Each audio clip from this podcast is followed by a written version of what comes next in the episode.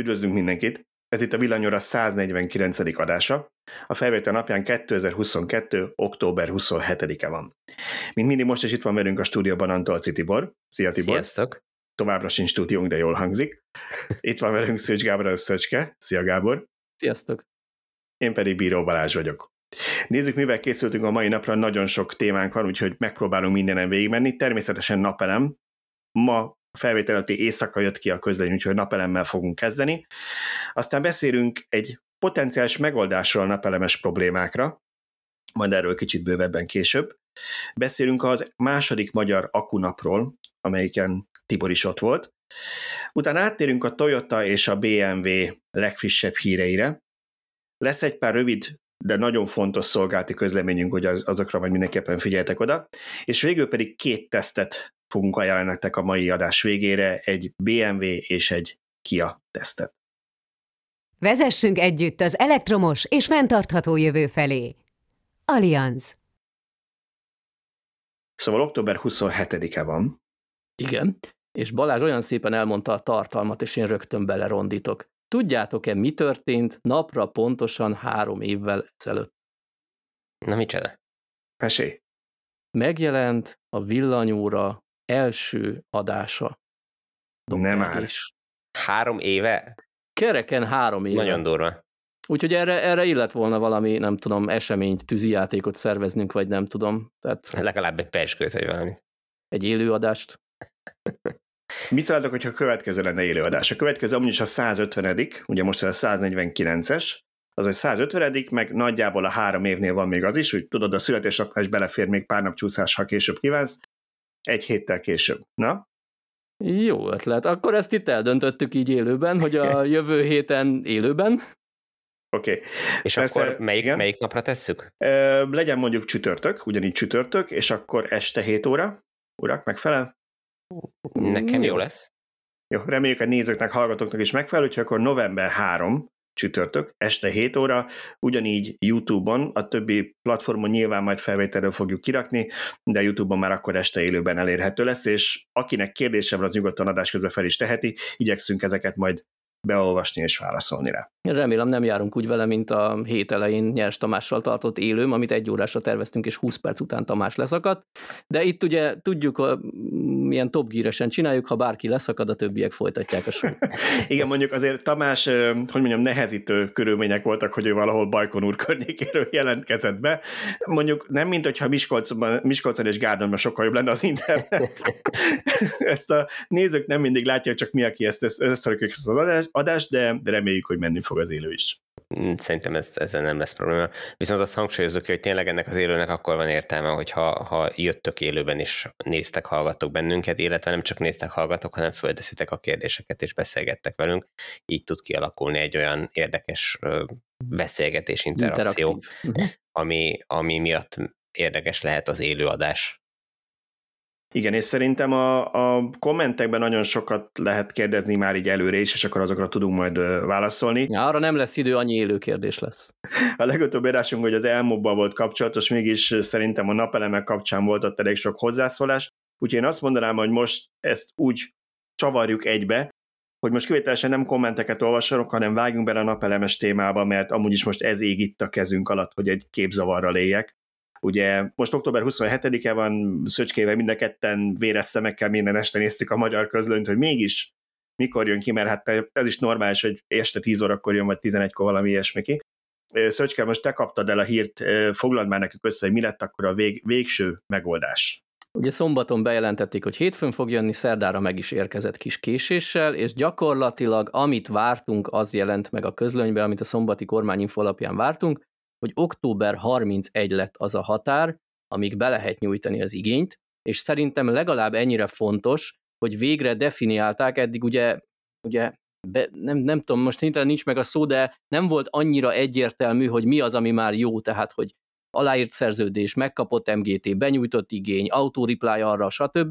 Tehát most definiálták, hogy aki október 31-ét megelőzően, ennek még jelentősége lehet, benyújtja az igényét, az még jogosult a betáplálásra, ők feltáplálásnak nevezik, és így egyértelműen a szaldós rendszerbe is beléphet.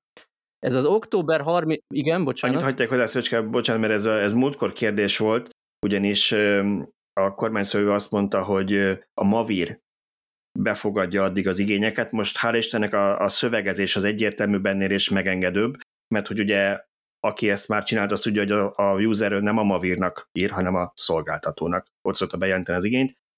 Úgyhogy azt, úgy, úgy volt a szövegezés a közlönyben, hogy a szolgáltató erre előkészített, vagy erre rendszeresített nyomtatványán online, vagy pedig nyilván ezt lehet e-mailben is, tehát hogyha nem online felület van, tehát nem kell a Mavirhoz most e-maileket hirtelen ragadni, azért meg Gulyás ezt mondta, hanem a közlöny szerint a szolgáltatónál, ahogy ez egyébként szokásos, ugyanúgy kell bejelenteni. Ugye elméletben, ha jól értem, három mód van, vagy valaki besétál, letáborozik a hideg élelemmel a sorban a szolgáltató fizikai ügyfélszolgáltatán, ott benyújthatja a nyomtatványt.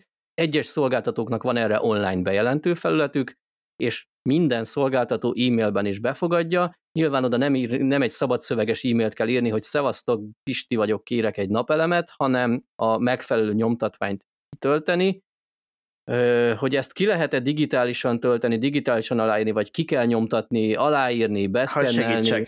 Hadd segítsek, mert én ezen most vagyok túl, ugye én már múltkor elmondtuk, hogy én bővítést tervezek. Egyébként a bővítésre egy másik mutatvány van, csak szólnék, nekem egy másikat kell kitölteni. Nagyon hasonló ahhoz, ami az alapbejelentő, csak van olyan mező, hogy most milyen rendszered van, és azt a rendszert te leszereled, vagy megtartod, és ez hozzáadódik. Nyilván a szolgáltatónak tudni kell, hogy ez plusz teljesítmény, vagy lecseréled, ezek teljesen érthető dolgok, tehát egy kicsit más nyomtatvány, de a lényeg az, hogy azért ez Magyarország, hát senki ne felejtse, hogy hol él, digitális nyomtatványok vannak, így PDF-ben ki lehet tölteni, bár a egyik szolgáltatóit azt néztem, és a, én nekem nem engedte a Chrome, hogy a PDF-et kitöltsem, az le kellett tölteni egy külön applikációt, a másik az annál ott működött. Lényeg az, hogy utána ki kell nyomtatnod, mert alá kell írni VR-rel, DNS-sel, és be kell szkennelni, és akkor utána úgy már Oké, okay, én még az október 31-én lovagolnék egy kicsit, nem lepne meg, ha ma kijönne még egy pontosítás a mai közlönybe, ugyanis a kormányinfón az volt, hogy október 31-ig, a tegnapi közlöny szövege pedig az, hogy október 31-ét megelőzően.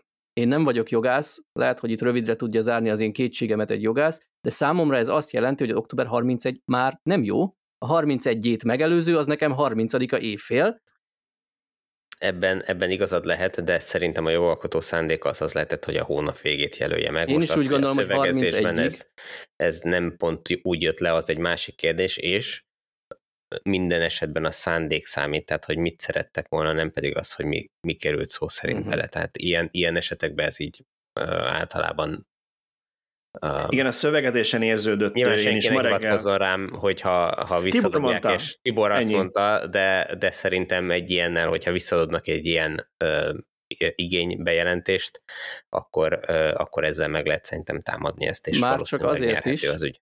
mert hagytak egy kis kaput, ha valakinek nem sikerül 31-ig beadni, és ez nem az ő saját hibája volt, hogy eltökölte, hanem mondjuk egy túlterheléses támadás érte a levelező rendszerét, vagy az adott szolgáltató weboldalát, vagy esetleg annyian akartak még napelemet, amire nem készültek fel, akkor ha ő ezt tudja bizonyítani, ez ugye elég érdekes, és csinálok screenshotot, hogy page cannot be displayed volt a EMAS oldala, vagy nem tudom. Na mindegy, szóval ha tudom bizonyítani, akkor még 31-ét követően is tehetek ilyen. Ez egy érdekes kérdés, én nekem, nekem erről tök más jutott eszembe, de nyilván csak azért, mert ugye én most éppen neki a közepén voltam, és legalábbis én úgy értelmeztem, nekem eddig azt mondták szakemberek, hogy be se nyújtsam az igényt, addig, amíg nálam nem történik meg a teljesítménybővítés, mert ugye már három fázis kell ahhoz, hogy nagyobb teljesítményűvetet föl lehessen tenni, és a szolgáltatók állítólag, és ezt megint csak nem, ne rám hivatkozatok, nekem így mondták, csuklóból elutasítják az igényeket, amíg nincsen meg a fázisbővítésed. Viszont azt is tudom, hogy van, aki a fázisbővítésre hónapokat vár. Nekem, hála Istennek, a bejelentéstől az effektív bekötésig, amíg meg lett csinálva, most már ezen is túl vagyok, azt hiszem 5 héttel tel, nem volt, egy picit volt több, mint, mint egy hónap. A bejelentéstől? A bejelentéstől benyújtottam az, az igényt, hogy fázisbővítést szeretnék, hogy, besz, hogy megcsinálták. De te mikor jelentetted be?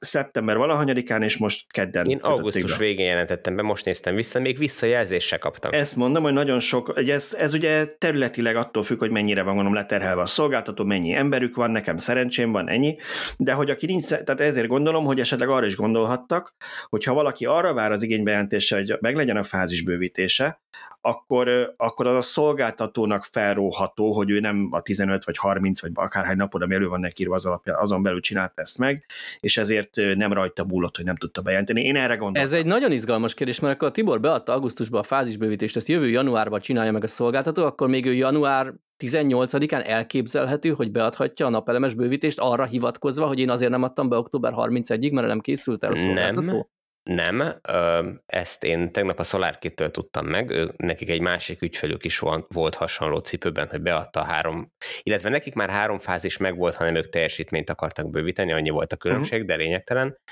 hogy ők beadták, és ugye hát az még nem készült el, majd beadtak egy napelem telepítési igényt, és a szolgáltató ott viszonylag gyorsan földolgozta ezt a napelem telepítési igényt, ez mit tudom, egy-két hete volt, és visszajelzett, hogy, hogy döntsék el, hogy mit szeretnének bővíteni, vagy napelemet telepíteni, a kettő együtt így üti egymást, de hogyha a napelem bővítéses ráírják, hogy közben ők szeretnének hálózatot is bővíteni, akkor a kettő együtt mehet. Tehát ilyen esetben a, a szolárkitesek szerint ezt a kettőt együtt kell bejelenteni és igényelni. Igen, nálam, nálam is ők dolgoznak, és bocsánat, de nálam is ők dolgoznak, és hasonlókat mondtak. Én lehet, hogy azt javasolnám mindenkinek, most az a baj, hogy olyan dolgokat mondunk, amiről utána mindenki ránk fog hivatkozni, szóval én, én lehet, hogy azt javasolnám mindenkinek, hogy legyen beadva az igény, mert ha valami probléma van, akkor már neked be, van egy beadott igény, amire e, hiánypótlást kért a szolgáltató, vagy tisztázni akart valamit, de van egy meglévő, neked ugye kapsz egy automatikus visszaigazoló e-mailt, van annak egy száma, hogy te mikor nyújtottad be, és annak mi annak az ügynek a száma, azt te október 31 előtt benyújtottad, onnantól kezdve, hogy még volt tisztázandó dolog, vagy hiánypótlás, az már egy másik probléma, de szerintem az a dátum fog számítani, amikor te benyújtottad ezt. Úgyhogy legyen benyújtva, az amperbővítés az nagyon izgalmas kérdés, ugye én is elkezdtem márciusban, benyújtottam egy amperbővítési igényt 332 amperre, amire azt mondta a szolgáltató, hogy az egész utcánkban lecserélik a villanyoszlopokat meg a kábelt rajta, és ezt ők októberben tudják megcsinálni. Egyébként folyamatban is van elkezdték, már volt pár nap áramszünetünk emiatt, de még nincs kész, még a régi oszlopokon van, vannak a vezetékek, de nyilván október 31-ig ez nem lesz. Ha én most szeretnék napelemet, akkor ugye az igénybejelentésnél az is kérdőjeles számomra, hogy ott azon fel kell tüntetni, hogy milyen betápon van jelenleg. Na most én oda a 11 vagy a 22 kW-ot írjam be, mert jelenleg még 11 van, de már bármelyik napban 22-re nőhet, na most akkor a igénybejelentés napját fogják megnézni, vagy amikor ők feldolgozzák ezt az igényt, jó esetben egy nap múlva, rossz esetben egy év múlva? Szerintem nincs akkora jelentőség a dolognak, hogy melyiket adott be, bármelyiket ugye meg tudod ideologizálni, hogy miért úgy adtad be, és hogyha ha eltérés van, akkor, akkor ők ezt valamilyen formában jelezni fogják, hogyha ők ezt nem tudják összevezetni, és akkor te megmondod, hogy miért azt írtad be. Szerintem ezen kár fönnakadni, mert mert, mert hogyha ha vissza akarják dobni, és nem akarják megcsinálni te bekötésedet, akkor így is úgy is már rá lehetőségük. Igen. Tehát, hogy ez, ez nem, nem ezen fog szerintem múlni. Ha nem akarnak keresztbe feküdni ennek az ügynek, akkor, akkor meg úgy is meg fogják érteni, hogy uh, miért írtál más. Minden esetre én, én is azt mondom mindenkinek, hogy adja be még a héten, viszont, ahogy említetted a SolarKit-et, én is régi ügyfelük vagyok, a második rendszeremet ők telepítették, és kaptam tőlük még a 13. bejelentés kapján, kapcsán egy ilyen hírlevelet, nem is tudom, időnként küldenek ilyen hírlevelet, pontos tudnivalókkal, és ott abban már leírták, hogy ők segítenek is. Tehát én úgy gondolom, hogy ezt bárki be tudja adni, de nem árt, hogyha egy olyan ember adja be, aki már csinált ilyet, vagy segít egy olyan ember benne. Így van, így van. Abszolút. Én ö, ugye eddig még nem adtam be, mert hogy vártam arra, hogy a, a teljesítménybővítést megcsinálják, és hogy ne, én se fussak be olyan összeakadásokba, mint ami nálad most fönnáll, hogy uh, esetleg nem tudok mire hivatkozni, hogy milyen teljesítmény van, de én így akkor rajtuk keresztül egy, egy ilyen uh, dupla igénylést újra be fogok adni, és akkor maximum törlik az előző igénylésemet, amit a, az árambővítésre uh, beadtam, hogyha a kettő összeütközik. Úgyhogy de hogy mi nem, nem csak amiatt promózzuk a SolarKit-et, mert hogy, hogy ők mind háromnál, én egyébként nem is tudtam, hogy nálad Szöcske szintén ők telepítettek, de hogy ők egyébként az energiarovatunknak a, a hosszú távú szponzorai is, úgyhogy köszönjük szépen ezúton nekik, hogy támogatják a munkánkat. Nálunk egyébként nagyon jó fejek voltak, mert amikor én velük szerződtem, elkezdtük a folyamatot, de még nem volt kész, akkor még pont nem hirdettek a villanyautósok.hu-n, és utána kezdtek el hirdetni, és akkor egy olyan kampányuk volt, hogy ha a villanyautósok.hu keresztül rendelsz, akkor egyel több panelt kapsz, kapsz egy panelt ajándékból, valami uh-huh. ilyesmi, és akkor én ott írtam nekik, hogy hát igazából még akkor nem hirdettétek, amikor jelentkeztem, de amúgy Tibor adta a cég nevét, hogy nála ő telepített és elégedett volt, és akkor na jó, akkor te is megkapod az ajándékpanelt, úgyhogy tök jó fejek voltak. Ez egy régebbi promó, ne írj, ne Igen, igen, most senki se jelentkezzen az ajándékpanelért, ez 2020 elején történt. Igen. Szóval, hát akkor nekem is jár egy ajándékpanel, mert nekem ah. nem volt. Szóval, viszont ha már arról beszéltük, hogy a szolgáltató ugye hogy és mikor és miként bírálja el ezeket a, az igényeket, ugye Szöcske volt a közlönyben még egy pont ezzel kapcsolatban, amit régóta ígért a, a kormányzat, pontosabban a minisztérium szerintem, hogy igyekeznek felgyorsítani ezeket a, a napelemes rendszernek az elbírálását, és ha jól ö, olvastam, akkor az van benne, hogy a 10 kW vagy annál kisebb ö, rendszert te, telepítesz, akkor 10,8, de igen, tehát gyakorlatilag az inverterekből gondolom feltételezem, ez a 10 kW-os, 10,8-as lehet, hogy van, nem tudom. Szóval a lényeg az, hogyha 10 kW-os vagy 10,8-as van egy kisebb rendszer, akkor három napon belül el kell bírálni a szolgáltatónak. E, várj, ne vezessünk félre senkit. Nagyon fontos, hogy nem az igénybejelentésről van szó ennél a három napnál, nem az rövidül 30-ról három napra, hanem a terv elbírálása. Tehát Aha. te beadod az igényt, arra megvan a 30 napjuk, ami utána vagy sikerül, vagy nem, utána küldenek egy műszaki gazdasági tájékoztatót, ami alapján el lehet készíteni, ott már nyilván a szakembernek ne, senki nem magának fogja a tervet, és ezt a benyújtott tervet akarják, vagy ígérik, hogy három nap alatt el fogják bírálni. Itt én két dolgot látok. Az egyik, a pessimista énem azt mondja, hogy ha én ráparancsolok a feleségemre, hogy a negyedik gyerekünket egy hét alatt hord ki, attól az még nem fog sikerülni. Jelenleg a 30 napos határidőt a legtöbb szolgáltató megközelíteni se tudja. Hallunk ilyen 60-90 napokról, meg még durvább horror sztorikról. Most ha ráparancsoltak, hogy akkor mostantól három nap alatt csináld meg, fog nekik sikerülni? Ez a pessimista énem. Az optimista viszont azt mondja, hogy talán emiatt ráállítanak plusz embereket, vagy Ebben az lesz még az érdekes kérdés, hogy esetleg a szolgáltatóknak is kell sok olyan kört futni, amint tudnánk egyszerűsíteni. Nem tudom, hogy a minisztérium a jogszabályt hogyan készítették elő, de mondok nektek erre egy példát, nálam például van a kerti csapon egy plusz vízmérő óra, hogy ne kelljen a csatornáért is fizetni, hogyha az ember csak rocsol, és ehhez is terv kell. Ott egyszerűen annyi történt, hogy jön ki a földből a föld alól egy cső, aminek a végén van egy csap, azt a vízművek szakemberei elvágták, berakták az ő általuk hozott órát, és ennyi, de ehhez is terv kellett, ennek is volt egy díja, szerződni kellett egy tervezővel. Ha vannak ilyen folyamatok esetleg a napelemes rendszerek környékén is a szolgáltatónál, akkor ezen azért valószínűleg lehetett egyszerűsíteni, nem?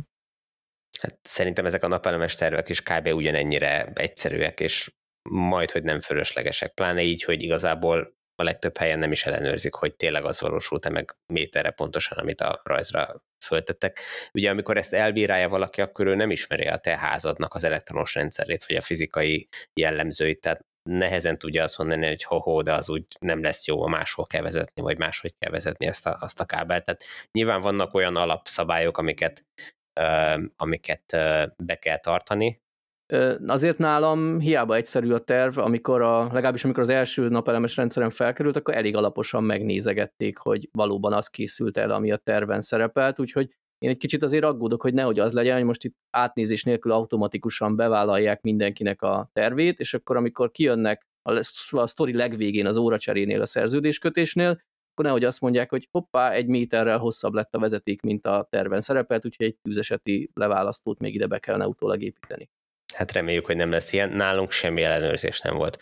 Viszont egyébként azt kevesen tudják, hogy ugyanezek a tervezési körök azok, amik leginkább lassítják az elektromos autótöltők telepítését is. Mert ott az, hogy föltesznek egy trafót, bármennyire is egyszerű és rutin feladat is, meg onnan lehúznak a, a trafó, vagy a, a villanyoszlop aljába egy kábelt, és ott föltesznek egy töltőt, arra nem tudom, 10 méteresre is nagyon komoly terveket kell készíteni, és, és erre találni embert, ez a legnehezebb feladat nagyon sokszor. Na, ezt helyen. mi meg tudjuk oldani. Eznek azért örülök, hogy ezt felhoztad, kell írnunk egy cikket, ugyanis egy több kommentelőtől megkaptuk a aktuális hírek kapcsán, hogy a szaldó azért szűnik meg, mert mi írtunk a problémáról, valószínűleg a team minden tagjának a nyitólapja az a villanyautosok pont, és baj van az elektromos hálózattal? Igaz, Most már mennyire szeretnéd, Szöcske, hogy, hogy, hogy ez, ez csak egy ilyen gonosz komment legyen. Én is olvastam azokat a kommenteket, és ők felfedeztek egy trendet. Így van. Pontosan azért mondom, hogy csak írnunk kell róla, mert nem csak a szaldó szűnt meg uh-huh. miattunk, hanem a sorra jelentik be, hogy a városok, hogy megszűnik a zöld rendszámos ingyen parkolás, és mint megtudtam kommentelőinktől, ez is azért van, mert mi túl sokat foglalkoztunk azzal, hogy a plug-in hibridektől előbb-utóbb, ideális esetben még a tisztán elektromos autóktól elől, de ugye mi mindig előbb mindig hangsúlyoztuk, hogy tervezett módon több évre előre jelezve, el, egyszer a plugin hibridektől meg kell vonni a zöld rendszámot, és mivel mi ezzel túl sokat foglalkoztunk, ez szemet szúrt a egyes városok döntéshozóinak, és úgy döntöttek, hogy akkor ők részben vagy egészben megszüntetik a zöld rendszámos ingyen. Jó, de akkor erről a trafós témáról hogy kéne írni? Tehát, hogy töröljék el a villanyautó töltést, mert, mert bonyolult a trafóhoz tervet ne csinálni, vagy, vagy szüljön mindenki két mérnököt, aki tud ö, ilyet rajzolni, vagy, vagy mi Elég, ha visszahoz őket Londonból az étteremből, ahol mosogatnak. Az a baj, hogy kétesélyes a dolog kifutása. Ugye, ha mi most írunk arról, hogy nagyon lassan települnek a napele, nehogy napelemek, a elektromos autótöltők, akkor itt lehet az, hogy ráparancsolnak a következő közlöny, hogy mostantól nem két év, hanem egy nap alatt vagy három nap alatt legyen ott az áram, és ha megparancsolják, így is lesz. Ez az egyik. A másik lehetőség, hogy betiltják az elektromos autótöltőket visszamenőleges hatállyal, úgyhogy a tűzzel játszunk, srácok. Akkor kérjük a, kérjük a hallgatókat, hogy szavazzák meg, hogy melyik verzió legyen. Igen, én olyat is hallottam, hogy állítólag a, a elektromos autó pályázat is azért nem indult újra, mert annyit nyekerektünk, hogy mennyi baj van vele. Hát Tényleg ez volt a harmadik. Napelemszaldó, zöldrendszámos parkolás és a, a autóvásárlási támogatás, ez mind miattunk nincs, most itt bevállaltuk. Igen. Hát figyelj, 150 adás érted, vagy 149, három év, azért valami nyomunk csak lesz az univerzumban, hogyha ha minden rossz hozzánk van kötve. Jó, szerintem a, a, a bajok magunkra húzását akkor folytassuk egy másik témával, amihez egy picit kapcsolódik. Ma reggel az, a felvétel napján jelent meg az a cikkünk, amit én követtem el külföldi beszámolók alapján, mégpedig arról szólt, hogy Nevadában leraktak egy borzasztóan, vagy leraktak egy borzasztóan egy napelemparkot egy még borzasztóan nagyobb akkumulátor teleppel, és arról beszélgettünk Tiborral még tegnapi napon, hogy azért, ha az ember egy kicsit matekozik, hogy elkezdi számogatni, hogy mennyibe kerül mondjuk Paks 2, természetesen ezeket nehéz összehasonlítani, és nem ismerjük a részleteket, és mindenki elmondhatja, hogy nem vagyunk villamosmérnökök, de azért, ha egy nagyságrendeket érzékeltetünk, hogy az a nevadai projekt, ez 1,2 milliárd dollárba kerül, ami nagyon sok pénz, de ez nagyjából egy tizede Paks 2 2014-ben publikált költségének, jó? Tehát mindenki tudja, hogy 2022-ben mennyi volt az infláció, minek mennyire ment fel az ára. 14-ben ö, úgy tervezték, hogy 12 milliárd euró lesz Paks 2, ami nagyjából 12 milliárd dollárnak felel meg a mai napon, nagyjából egy, nem teljesen, de nagyjából egyforma a két deviza árfolyama, tehát nagyságrendileg 10 darab ilyen nevadai projekt Kis zárójel, Laci írt már néhány cikket nálunk arról, hogy a, mire elkészülnek ezek az atomerőművek, addigra egy enyhén picit többe kerülnek. Tehát Néha. lehet, hogy, nem lehet, sokszor, hogy mire elkészül mindig. Paks 2, addigra nem 10 darab ilyen akus energiatárolós napelemes rendszer, hanem mondjuk 23 jön neki belőle, de számoljunk most csak hát, a 10 de nem, nem csak azért, mert hogy sokkal többe fog kerülni Paks, hanem azért, mert ezeket a napelemes tároló rendszereket elkészítenék, addig a technológia is fejlődik, és amit most elkészítenek ebből az összegből, abból már kettő ilyet tudnak csinálni tíz év múlva.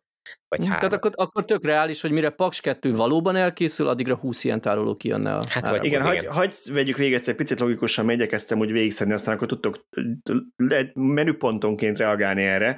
Ugye beszéltél Szöcske a csúszásokról. Ugye 2014-ben jelentették be Paks 2-t, akkor azt mondták, hogy 2023-ban fog üzembe állni az első blokk. Jövőre semmi gond nem lesz. Én nem tudom, lehet, hát hogy nagyon gyorsak lesznek a fiúk. Közlöny kérdése, nem? Van ennek egy mechanizmusa ezeknek a döntéshozataloknak, ami nem biztos a valósággal összeköthető. Úgyhogy az, hogy 2023-ra attól lesz itt reaktor, hogy azt mondták, hogy lesz, az nem, nem valószínű.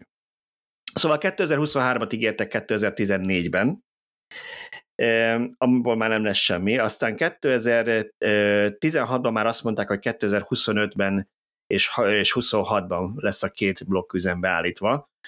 Nyilván ebből még lehetne valami, de hát tudjuk, hogy nagyon sok idő a, nap, a napelemek, az atomerőmek megépítése, úgyhogy ez is nyilván egy, egy nem valós dátum már. Tehát itt olyan csúszások lesznek, amivel szemben, ha egy napelemparkot meg kell csinálni, hogy akkumulátorok, azt tudjuk, hogy ez ilyen egy-két év alatt felépíthető, itt is úgy tudom egyébként, hogy igazából az, az akkumulátorok gyártási kapacitása kicsit szűk, ezért valószínűleg azok csak 2024 második felében érkeznek, de a napelemek már jövőre elkezdenek üzembe állni.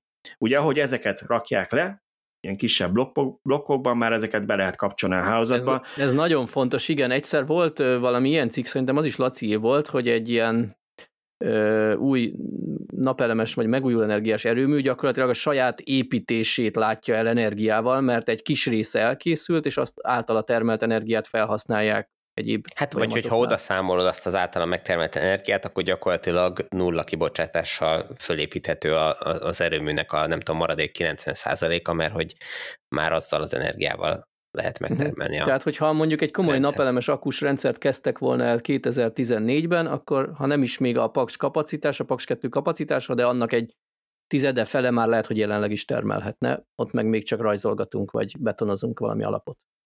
Így van, így van.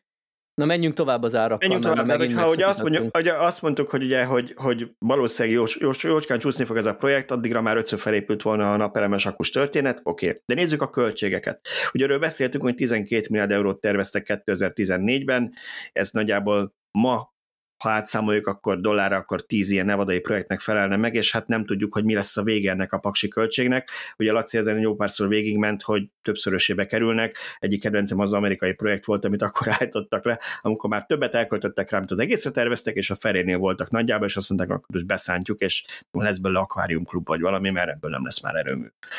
Oké, de nézzük a teljesítményt, ugye mégis összevethető ez a kettő, de itt vagyunk kicsit bajban, mert nyilván ez nem egy egyszerű feladat, úgyhogy ez tényleg csak ilyen felszínűre fölírt számítás lesz, senki ne vegye túl komolyan, de ugye Pakson kettő darab 1200 megawattos blokkot terveznek, ugye ez 2400 megawattnak felel meg, na most itt, a, ha jól tudom, a hivatalos számítások 90%-os üzemeléssel, tehát hogy 90%-ban üzemel, ezzel számolnak.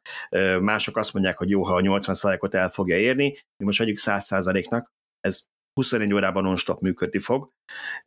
Hozzáteszem, hogy 35%-os a hatásfoka elvileg ezeknek a blokkoknak, tehát 3200 megawatt hőteljesítményt kell leadniuk az, hogy 1200 megawatt áramot termeljenek. Ó, bocsánat, mellékszál, én most megvilágosodtam, azt hallottam Igen? a minap, hogy 2050-re Magyarországon nagyon jelentősen csökken a fűtésre felhasznált gáz mennyisége, mert a termikus energiát fogjuk, a geotermikus energiát felhasználni, de hát nem, ha Lexpax 2-ből ilyen mennyiségű hőhulladék, akkor azt hőszivattyúkkal még megháromszorozva, és ez, ez egy zárva. És oda fogunk Igen. költözni? Hát, vagy oda költözünk, vagy az Mert ott világítani hatalmas... se kell a sugárzástól, vagy ezt igen. Hatalmas üvegházakat telepítenek, és akkor majd azokat fűtik, és akkor télen is lesz saját paradicsomunk. Szóval, visszatérve a realitások talajára, 2400 megawattról beszélünk ugye a Pakson, tehát hogy ennyi a teljesítményének az erőműnek. Ehhez képest az a Nevadai projektből, ha tizet veszünk csak, az 6900 megawatt, tehát háromszorosan nagyjából, majdnem háromszorosan a paksinak. Nyilván ez akkor, hogyha süt a nap, természetesen ez egy naperőmű, az atomerőmű meg non-stop tud ugye működni, de azért én azt gondolnám, hogy 6900 megawatt nap erőmű teljesítményből azért 2400 akkor is összejön, ha kicsit felhős az idő, nem hiszem, hogy az nullára esik vissza, a harmadára visszaesik, oké. nullára okay. visszaesik. Oké, okay, fogadjuk éjszaka... el, hogy megtermelni, tehát a 10 nevadai projekt télen is szűken megtermelni napkeltétől napnyugtáig a paksi kap teljesítményt. Na most erről a Nevadai projektről tudni kell, hogy ez, ez a 690 megawatt, amit termel ez a projekt, ugye most tízszeresére beszélünk, hogy tíz darab ilyen, ez csak egy része a teljes termelésnek, ez amit a hálózatba ad, ugyanis ennél többet termel ez a, ez a park, de azt az akkumulátorokba tölti, mert hogy ehhez vannak akkumulátorok is, ez az árnak a része, tehát ebben az árban benne vannak az aksik is, mégpedig 1400 megawattóra tárolási kapacitás, úgyhogy ebből 10 darab, az, mert ugye az 1,4 gigawattóra, abból 10 darab az 14 gigawattórát jelent, tehát ennyi tárolási kapacitás lenne ebben a projektben így akkor összesen, és egyébként ez 3800 megawatt leadására lenne képes, megint csak a nevadai specifikációkból. Tehát akkor éjszaka is többet tudna a 10 ilyen nevadai erőmű, mint Paks 2?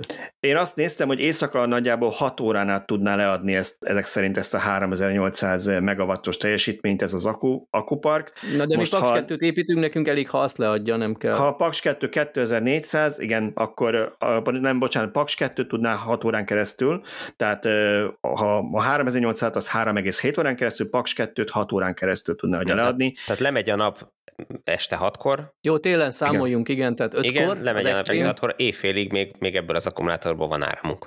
Igen. Na most kérdés, hogy akarunk egyébként éjféltől, mit tudom én, reggel hétig valamit még potolni, akkor nyilván több napelem, meg több akupakkal, tehát akkor nyilván ennek nagyobb lesz a De ez költsége. azért nem probléma, mert mint kiszámoltad, a jelenleg tervezett árból jön neki 10, Igen. a valós árból ki fog jönni akár 20 is, tehát éjféltől reggel 6-ig is. És akkor még van itt egy olyan apró kis tétel, hogy ugye mi az üzembentartási költsége, ugye nem tudjuk, hogy ennek a napelemparknak ö, és akuparknak mi az üzembentartási költsége, de azt tudjuk, hogy alapvetően ezeknek viszonylag alacsony, mert nem igényel különösebb gondozást se az akupak, sem a, se a napelempark. Az akuparkra, miatt valaki egyébként erre rákérdezne, a gyártó, ez a CATL gyártja a, az akkumulátorokat, ugye a világ legnagyobb akkugyártója, LFP kémiai pakokat terveznek, és 10.000 ciklust garantálnak rá, ami nagyjából azt jelenti, hogy ha minden nap teljesen lemerítik és teljesen feltöltik, akkor 27 évig működik az akkumulátor, mielőtt cserélni kell. Már pedig ez pessimista, mert valószínűleg nem fogják naponta többször teljesen lemeríteni, hiszen nyáron többet fog termelni, mert ugye itt ennél több a napelem, mint a, mint a kiadott kapacitás. Tehát nagy valószínűséggel a nyári napokon nem fogják nullára sütni az akukat. És hát gyanítom, hogy a CATL sem hülye, tehát nem fog úgy bevállalni 10.000 ciklust, hogyha az 9999-nél megmakkan, hanem arra ők ráhagytak valamennyit, amit még biztonsággal ők tudnak garantálni.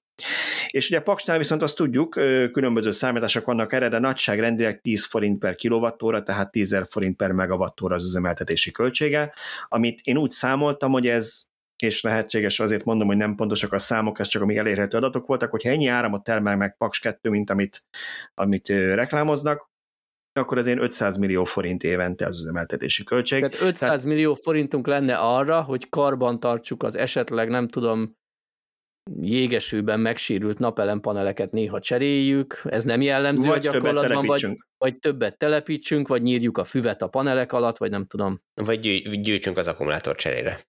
Igen, előre. Jó, szóval nyilván ezt darabokra lehetne szedni ezt a számítást, mert, mert ez abszolút csak egy fetszínen fölírt számok, és igazából csak azért akartuk ezt így gyorsan végigvenni, hogy amikor azt halljuk, hogy hát nem lehetne, nem lehetne megoldani, azért van szükség valami ilyesmire, mert nem lehetne megoldani ezt megújulóval, meg akkumulátorral, akkor azt kell mondanunk, hogy meg lehetne oldani. Valószínűleg, ha azt, őszinték vagyunk, és azt mondjuk, hogy a 2014-es Paks 2 költséget, és az már akkor se volt igaz, amikor leírták azokat a számokat. És ezt nem gonoszságból mondjuk, hanem mert megint csak a Laci cikkére utalva, ez minden egy atom, ö, atomerőmű projektnél a világon Igen, beigazolódott. Ez, én teljesen biztos vagyok benne, hogy, hogy pontosan tudják egyébként azok is, akik leírják ezeket a számokat, hogy azok nem igazak, viszont ők azzal is tisztában vannak, hogy ha leírnák valós számokat, akkor azt soha senki nem hagyná jóvá. Ezért írnak alacsonyabb számokat, és amikor már benne van nem tudom hány milliárd vagy ezer milliárd forint a, a projektben, akkor már sokkal nehezebben mondja bármelyik kormány azt, hogy most már nem csináljuk tovább, akkor már be fogják fejezni. Vannak persze kivételek, ez az amerikai is, amit említettél, meg a, az osztrákoknál is volt egy befejezetlen erőmű, hogyha jól emlékszem. Uh, tehát, hogy, hogy léteznek ilyenek, de, de, de többnyire ezeket utána keresztül lehet verni. De hogyha valós összegeket, valós számokat írnák fel a papírra, soha senki nem kezdené már el ezeket ma. A 70-es években, 80-as években más volt a történet, akkor ott iszonyatos mennyiségű energiára volt szükségünk, amit máshogy nem nagyon tudtunk volna biztosítani. Nem volt versenyképes akku meg napelem akkor. Így van, Hol pontosan. voltak az akkori Így van, hatásfokok? így van. És ma, ma ugye az van a, az ilyen emberek fejébe, akik, akik tiltakoznak, és azt állítják, hogy napelemmel és akkumulátorral nem lehet ezt megcsinálni, ők, ők ugye arra gondolnak, hogy paks zsinó- zsinóráramot termel, tehát folyamatosan elérhető az a teljesítmény, hát kivéve, amikor műszaki hiba miatt kiesik. Tehát, hogy folyamatosan elérhető. Franciaországban kevés ilyen volt idén nyáron. igen, éppen csak a fele üzemel az összes atomerőműnek körülbelül. Tehát, na mindegy, lényeg az, hogy, hogy, hogy a, ők nem, nem hiszik azt el, vagy nem tudnak azon túllépni, hogy a napelemnek a termelése az nem állandó. Nem, nem tudnak, nem tudják azt elfogadni, hogy az a napelemes termelés megfelelő akkumulátor park telepítésével kisimítható, és körülbelül ugyanazt az eredményt lehet kihozni belőle, mint amit a, mint amit a, a, az atomerőművek tudnak. Nyilván egy-egy ilyen napelem farm az, teljesítménybe, meg, meg amit le tud adni, az kicsi egy atomerőműhöz képest, de semmi sem gátol meg bennünket, hogy az ország 10 pontjára 10 ilyet telepítsünk, és akkor nem egy gigantikus betápot kell paksnál az elektromos hálózatra berakni, és onnan szétosztani mindenfelé a hálózatban, a, illetve kiépíteni a, a, a elosztó hálózatot, hanem akkor mindig oda lehet telepíteni, ahol az utána föl lesz használva az áram, és sokkal kisebb hálózatfejlesztési költséggel fog járni. Mert szerintem Paksnak a költségébe ez nincs benne. Hát és ugye ezt ne felejtsük el, hogy egy decentralizált hálózat az mindig sokkal erősebb, nem? Tehát sokkal nehezebb egy, egy üzemzavar Kisebb mondjuk az egész országban, igen, felborítsa a történetet, hogyha mondjuk szét van osztva, és azért Magyarországon egy jelentős sávban, ha nem is már ennél Szücskenesért, ugye meg nem is Miskolcra kellene mondjuk egy napelem farmot telepíteni, bár ott is ugye, mint látjuk, azért lehet napelemet telepíteni Szöcskéknél is van, de azért Magyarországon, ha megnézzük, van egy ilyen elég vastag sáv, így valahogy, én nem tudom, így a Zalager szektor indulunk el így, így délkelet irányába, ahol annyi a napsütéses órák száma, mint mondjuk a mediterrán térségben, vagy közel annyi, ha megnézitek ezeket a különböző térképeket, tehát nagyon jók az adottságaink erre. És akkor azt még hozzá lehet tenni, hogy jól kiegészítik általában a naperőműveket a szélerőművek, mert amikor például borús, szeles idő van, és a napelem nem termel annyit, akkor a szélerőmű nagyon jól működik. Úgyhogy nagyon sok országban ezt kiegészítésnek használják a napelemek mellé a szélerőműveket is. Nyilván nem biztos, hogy pont ugyanott, mert lehet, hogy nem ott az adottságok, de ugye a rendszer számára működne. A téma lezárásaként én egyetlen egy apróságot hangsúlyoznék ki ebből. Ez a 690 megawattos nevadai projekt, ez nem úgy termel, ahogy éppen kisüt a nap és ugrál 0 és 690 között, ez jóformán egész nap tudja a 690 megawattot biztosítani két okból. Egyrészt nem 690 megawatt napelemet telepítettek le, hanem 900 valamennyit, ha jól emlékszem a cikkből. 966 azt hiszem. Tehát másfélszeresét. Innentől eleve, amikor kisebb lenne a 690 a termelés, akkor ugye nem a 690, hanem a 960. Tehát amikor kétharmadon termel, akkor még tudja adni a csúcsot közvetlenül a napelemekből, és ezen kívül ott van mögött az akku. Tehát ha nem is éjjel-nappal, de reggeltől estig egyértelműen a névlegesen tud emelni. Igen, és ezt miért hoztuk elő, csak hogy kicsit visszakapcsolom az előző témánkhoz, hogy lezárjuk így a, a napelemes blokkot, és még kicsit tovább menjünk az akkumulátorokon, Tibor, Tibornak lesz erről még egy sztoria, az a akunap, magyar akunap kapcsán. Szóval, hogy miért hoztuk ezt most elő, mert ugye az a probléma a napelemes rendszerekkel, ezért mondják azt, hogy indokolt volt ugye a betáplálás megszüntetése vagy felfüggesztése, hogy ugye a hálózat nem bírja el. És alapvetően itt inkább arról van szó, hogy a hálózatnak vannak a részei regionális, amit például a szöcskéknél, ahogy az probléma volt, hogy már túl sok napelem volt, és nem bírja az a regionális hálózat. Ugye az akkumulátorokkal ez is megoldható lenne, tehát ha regionálisan letelepítenének akkumulátorcsomagokat a szolgáltatók akár, akkor a napi csúcstermelést el lehet benne raktározni, és nem kell egyszerre ráengedni a hálózatra, és éjszaka pedig vissza lehet küldeni. Nyilván pénzbe kerül, senki nem azt mondta, nem kerül pénzbe, de műszakilag megoldható, és azért, mert itt Magyarországon nem fogjuk megcsinálni, higgyétek el, máshol meg fogják csinálni, sőt már csinálják is. Tehát nem 14 gigawattúrát kell minden áron paksra tenni tárolókapacitásból, hanem mondjuk minden trafó körzetbe néhány megawattúrát. Szét kell szórni, igen. Jó, szóval ha már akkumulátorok, Tibor, voltál a második magyar akunappon. Igen, ez egy érdekes rendezvény volt. Tavaly tartották meg az elsőt, az első alkalommal ezt a nemzetközi konferenciának is nevezhető programot, amire én úgy számítottam, hogy jó, hát túl sokan nem leszünk ott, én mint sajtó voltam meghívva. Ehhez képest egy, egy hát nem tudom, 100-150 ember biztosult a terembe, amiben bementem, tehát tényleg rengetegen voltak. És mint kiderült, azért jócskán ott volt mindenki, aki élt és mozgott, mozgott és bármilyen módon csatlakozott a, a, az eseményhez, úgyhogy tényleg ez egy, ez egy jól sikerült, jól összehozott valami volt.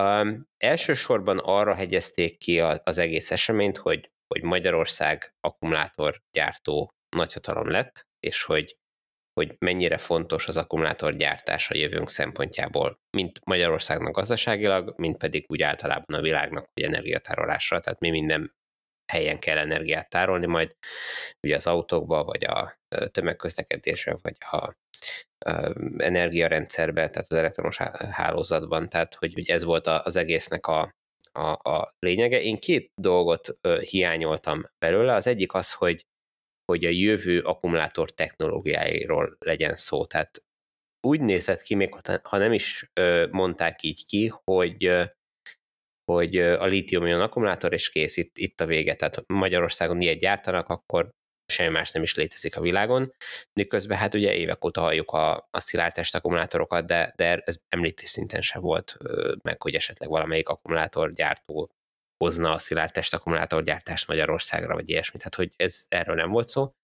A másik, amit hiányoltam, az pedig pont ez az akkumulátoros energiatárolás, amit ahogy amiről beszéltünk, hogy persze volt ilyenekről szó, meg hogy mintaprojektek vannak Magyarországon, meg mit tudom én, de olyan, hogy valaki kiálljon és, és komoly terveket mondjon el erről, persze a Steiner Attila államtitkár említett számokat, hogy mik készülnek, de azok sehol nincsenek ezekhez a mértékekhez képest, amik, amikről Amerikában meg Ausztráliában már évekkel ezelőtt hallani lehetett. Tehát most még, mi még mindig ilyen pilot fázisban vagyunk, meg, meg nagyjából ezek ilyen szinten mozgunk.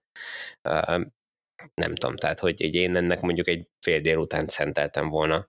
Úgy bele, vagy... bele lelkesítettük magunkat abba, hogy Paks 2 helyett már lesz itt 10 nevadai akutelep, és erre most lelombozol, hogy nem úgy néz ki. Ne, hát ez nem vagyok benne biztos, hogy ez, ez uh, amiatt van, mert hogy, hogy uh, ez, ez lehetetlen és nem valósulhat meg Magyarországon, hanem, hanem, hanem csak az, hogy, hogy uh, egyelőre a, a, a program szervezői is inkább a gyártásra koncentráltak, nem pedig arra, hogy ez Magyarországon hogy lesz felhasználva. Tehát, mint hogyha ez, ez így mellékes lett volna az egész. Lehet, hogy ez azért is benne van, mert mert jelenleg akkora az igény az akukra viszi el az autóipar, hogy bele sem merünk gondolni, hogyha így gyártott akuból maradhat nekünk itt is.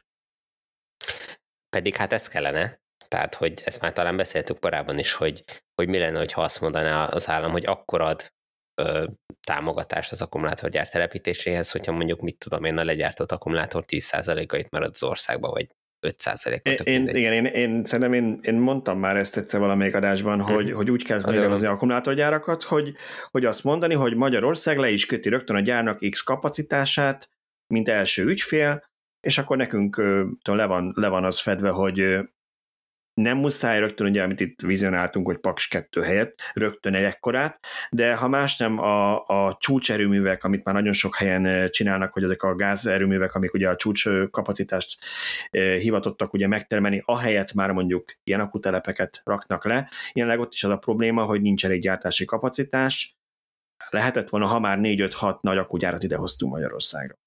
Egyébként érdekes ez a csúcserőmű téma, most ez teljesen független az akunaptól, de hogy emlékszem, hogy 5-6 évvel ezelőtt írtuk, hogy Amerikában egy csúcserőmű ö, telepítés helyett tettek akkumulátorokat Los Angeles mellett. Tehát, hogy, hogy akkor, tehát ott már akkor ez volt a, a trend, és akkor belátták, hogy megéri akkumulátorokat tenni, miközben az akku, akku ára akkor még sokkal magasabb volt, mint most, és, és, és valószínűleg a technológia sem volt olyan jó, mint a mostani, tehát hogy és sietetlen, hogy akkor belátták, hogy nem éri meg azt a nyomorult csúcserőművet megépíteni, és utána gázzal ellátni folyamatosan minden egyes este 6 és nem tudom, este 10 óra között, amikor csúcsfogyasztás van, hanem le kell rakni a, az akkumulátorokat, azt nappal föltöltik ö, akár a fölösleg áramból, akár napelemekből, bármiből, és az ki tudja szolgálni ugyanazt a feladatot, mint amit a csúcserőmű csinált.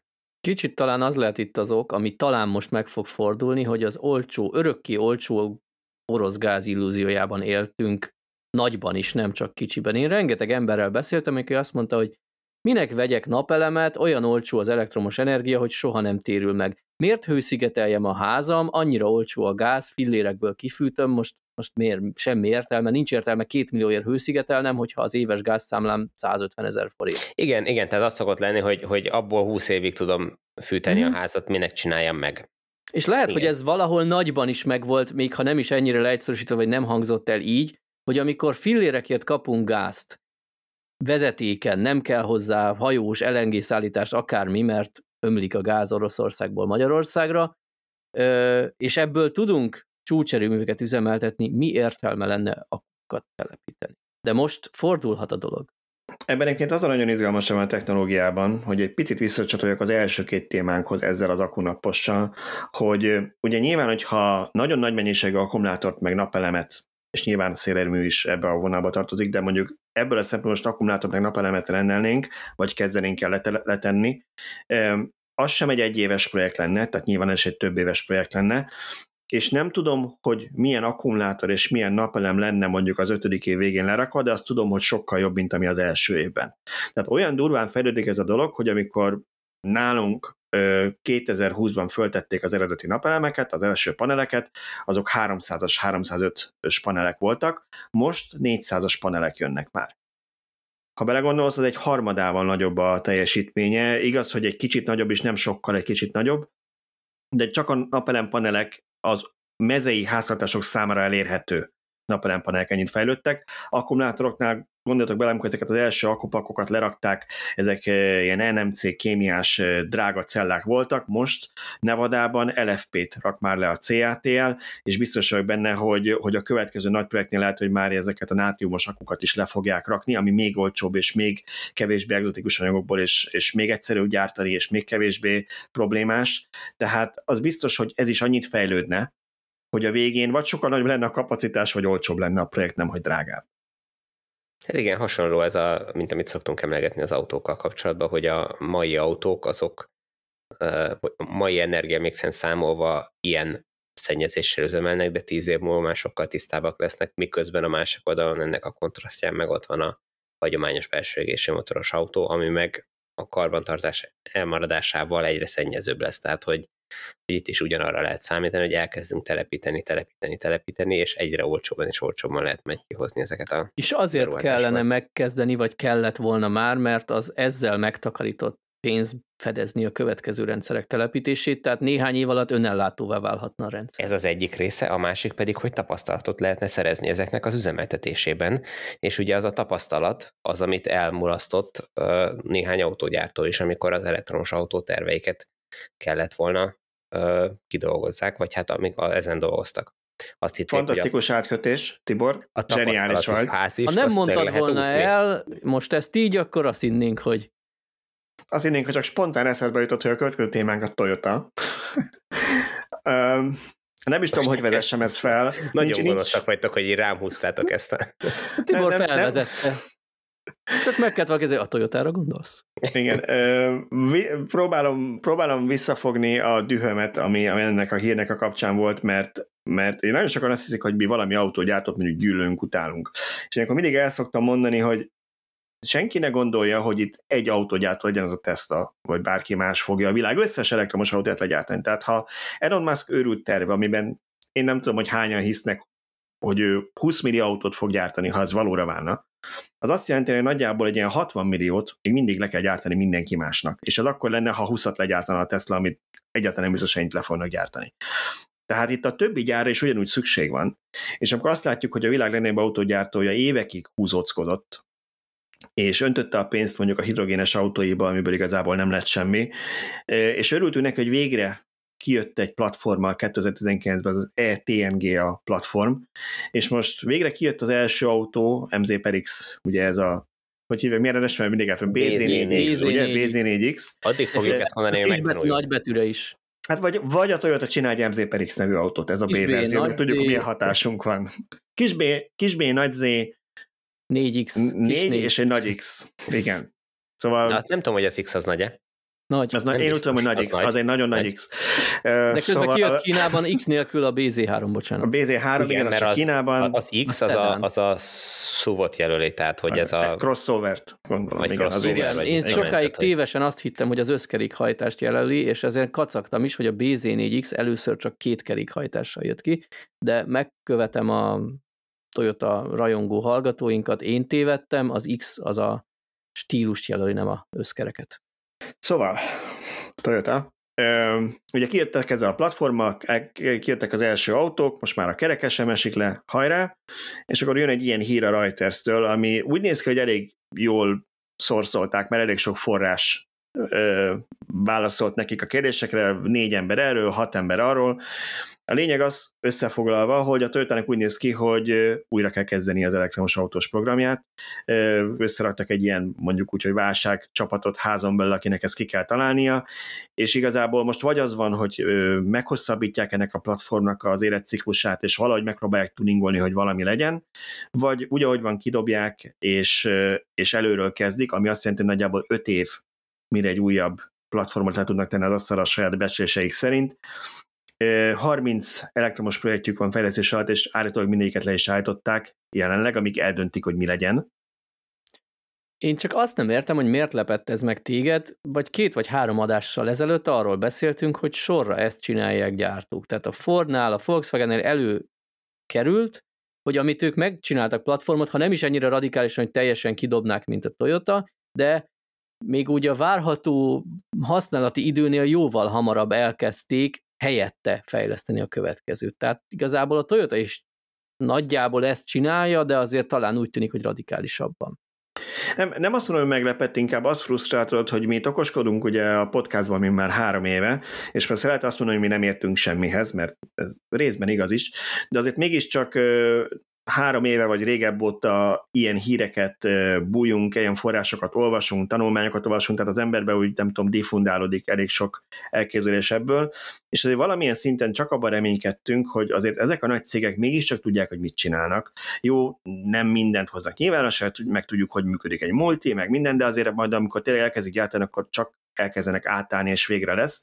És most kiderül, hogy nem, nem, tényleg annak volt igaz, aki azt mondta, hogy fogalmuk nincs, mit csinálnak, és gyakorlatilag kukázhatják a teljes platformot, és öt év mire egy újat le tudnak tenni az asztalra. Hát igen, és ez azért probléma, mert oké, okay, hogy mi, mi azt odáig eljutunk a hozzá nem értésünkkel, hogy látjuk, hogy melyik lenne a jó irány. Nyilván nem tudjuk megcsinálni az autót, ahhoz nem értünk, hogy hogy kell ilyen autót csinálni, de hát ezért vannak ott a szakemberek.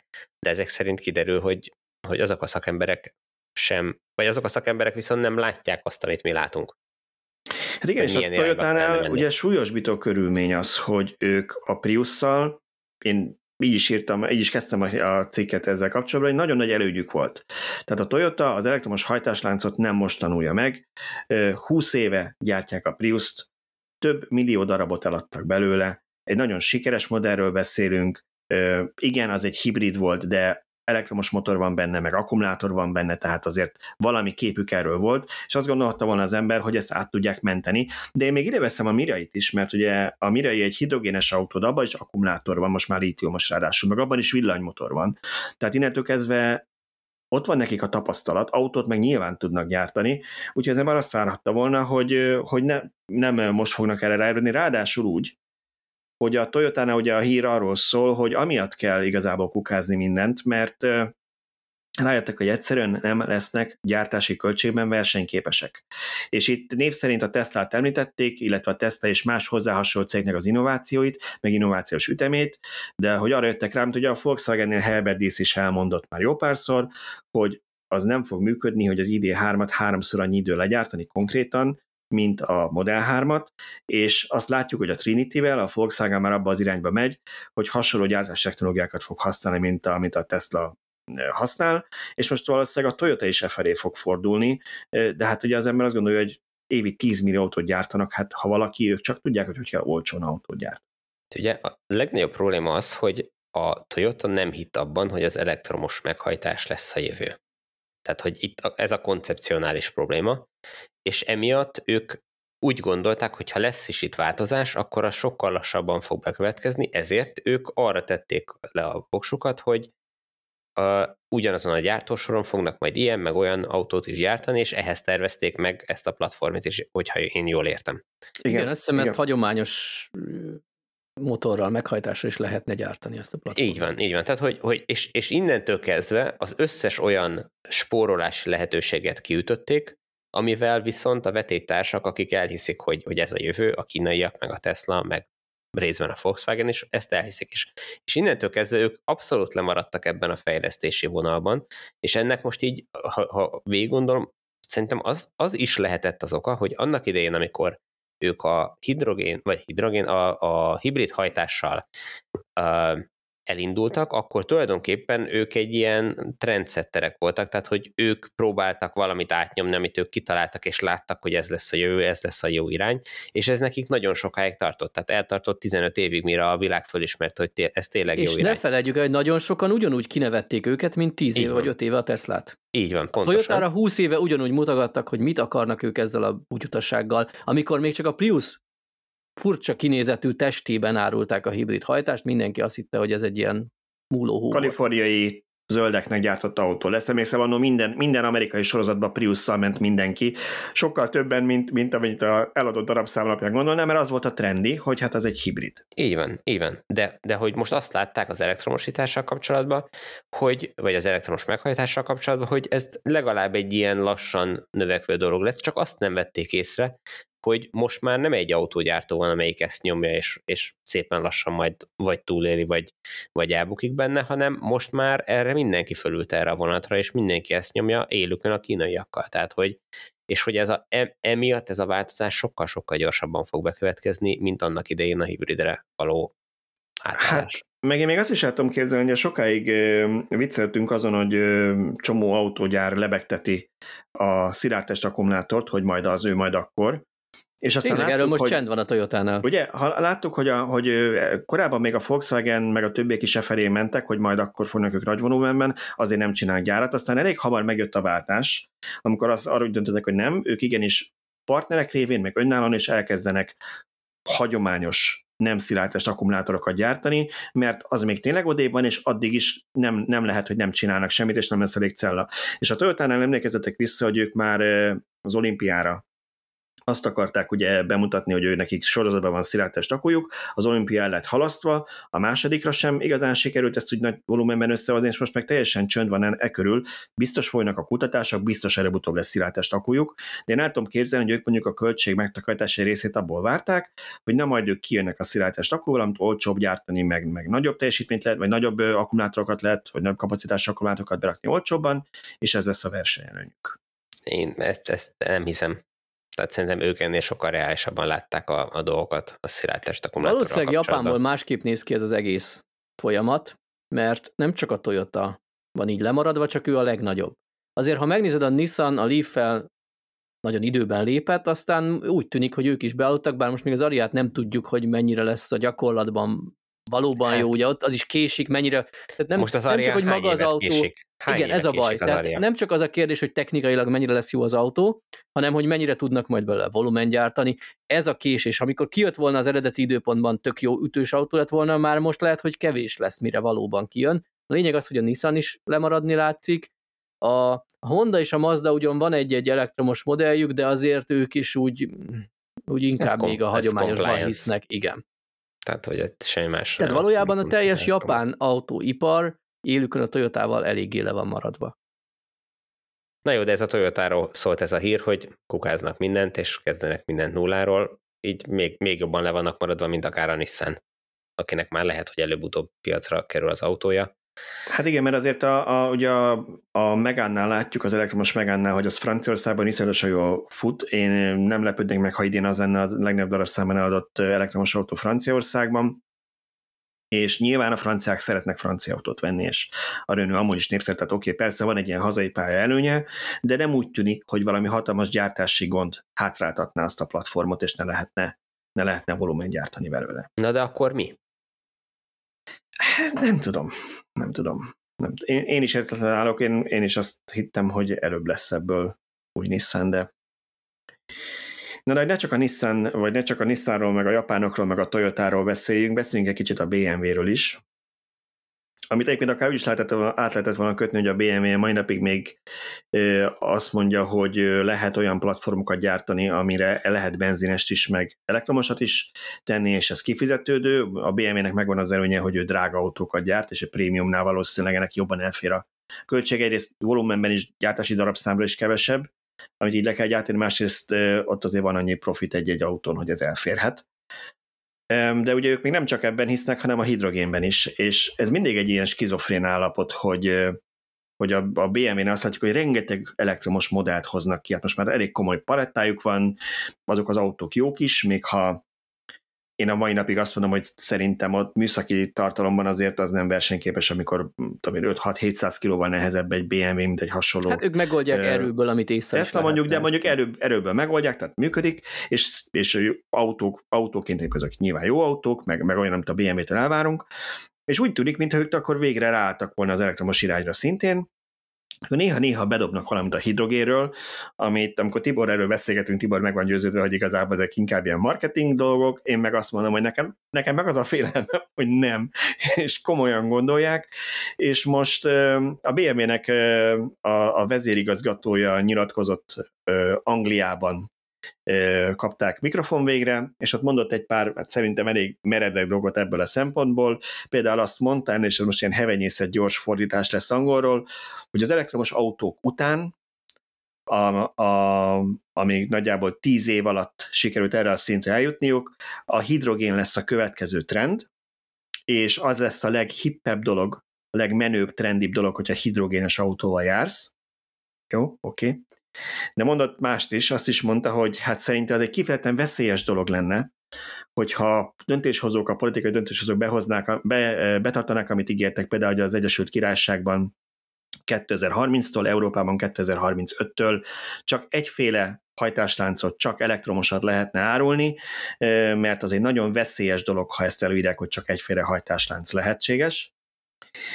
Majd tovább ment, és azt mondta, hogy azt mondta, hogy gyakorlatilag a, mindjárt bocsánat, csak keresem, hogy nem mondjak hülyeséget, hogy hát igen, végül is a, a hidrogénnek ugye előnyei vannak az elektromossal szemben, hogy az elektromosnál tudjuk, hogy nagyon kevés a nyilvános töltő, és hogy több töltőt kell telepíteni, és hát persze mondhatnánk, idézek, mondhatnánk, hogy ez a hidrogénnél is probléma, de ez egy nagyon egyszerű probléma, amit egyszerű megoldani, mert igazából csak egy nagy tartály kell, mint egy benzintartály, és azt minden 6 vagy 12 hónapban fel kell tölteni hidrogénnel, és akkor a benzinkudon ki lehet szolgálni az autókat hidrogénnel. Mindössze egyik el hozzá. Én nem is értem, miért építenek két millió dolláros költséggel hidrogénkutakat. Az ennyire egyszerű, Tibor. Mi a véleményed?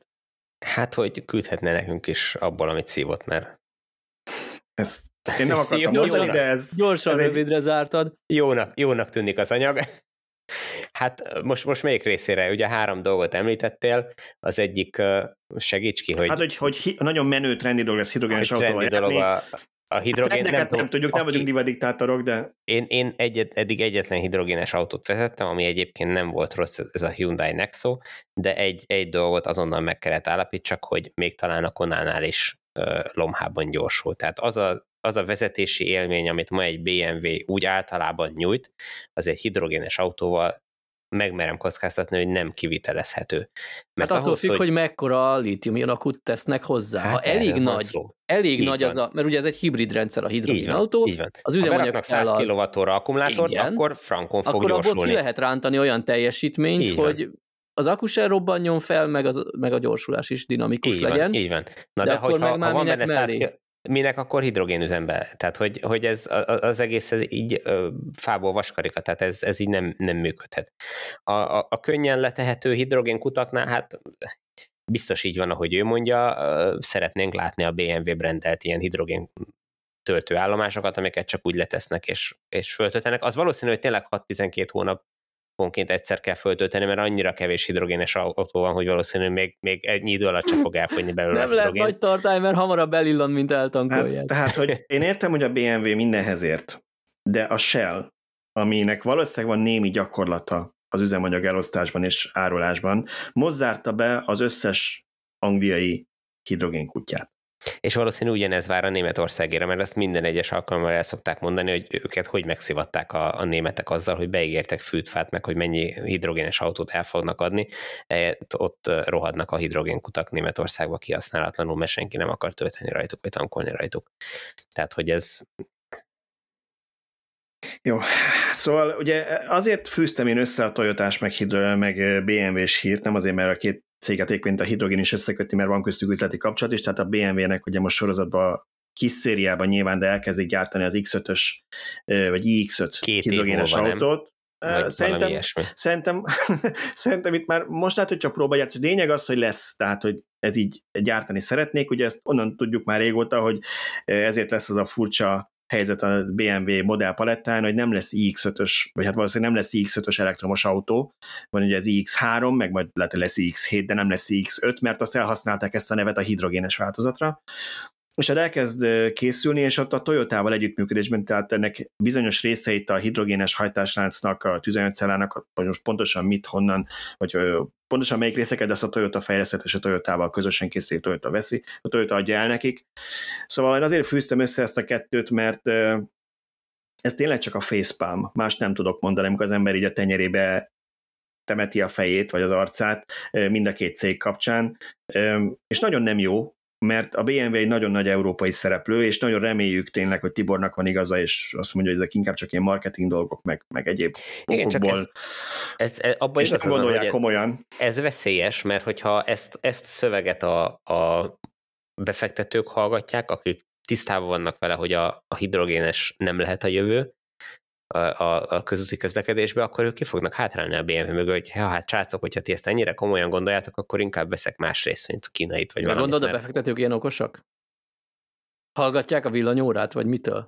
Attól függ, kire gondolsz, mert ugye a befektetőknél ne kanyarodjunk el túlzottan, de azért azt tudni kell, hogy a tőzsén, amit látsz, az nagy rész, ezek a gyorsabb mozgások, ezek a rövid távú befektetésekről szólnak. Ott meg igazából csak azt nézik, hogy most mennyi volt a profitja, meg következő egyre mennyi lesz a profitja. A BMW-nek még nagyon sokáig nagyon sok nyeresége lesz, ezzel nem lesz szerintem problémájuk, mert azért az egy olyan brand, meg egy olyan réteg, aki, aki vagy olyan fanklub, aki veszi, hogy, hogy az mindig lesz.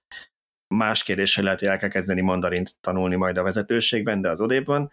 De a lényeg az, hogy, hogy nem biztos, hogy a tőzsdén ez azonnal átmegy, mert nem mindenki gondolkodik hosszú távon a tőzsdébefektetők közül. A jellemző sajnos. Tehát Hát nem tudom, ehhez képest. Bezzeg a magyar városvezetők mennyire, bezzeg a magyar városvezetők mennyire hosszú távon gondolkodnak. Ah, az nagyon tér, térjünk át ezekre a rövid hírekre. Szücske, átadnám neked, jó? Mert, mert te vagy az, aki, aki ennek a témának a felelőse, sőt, mint megtudtuk, te intézed ezeket.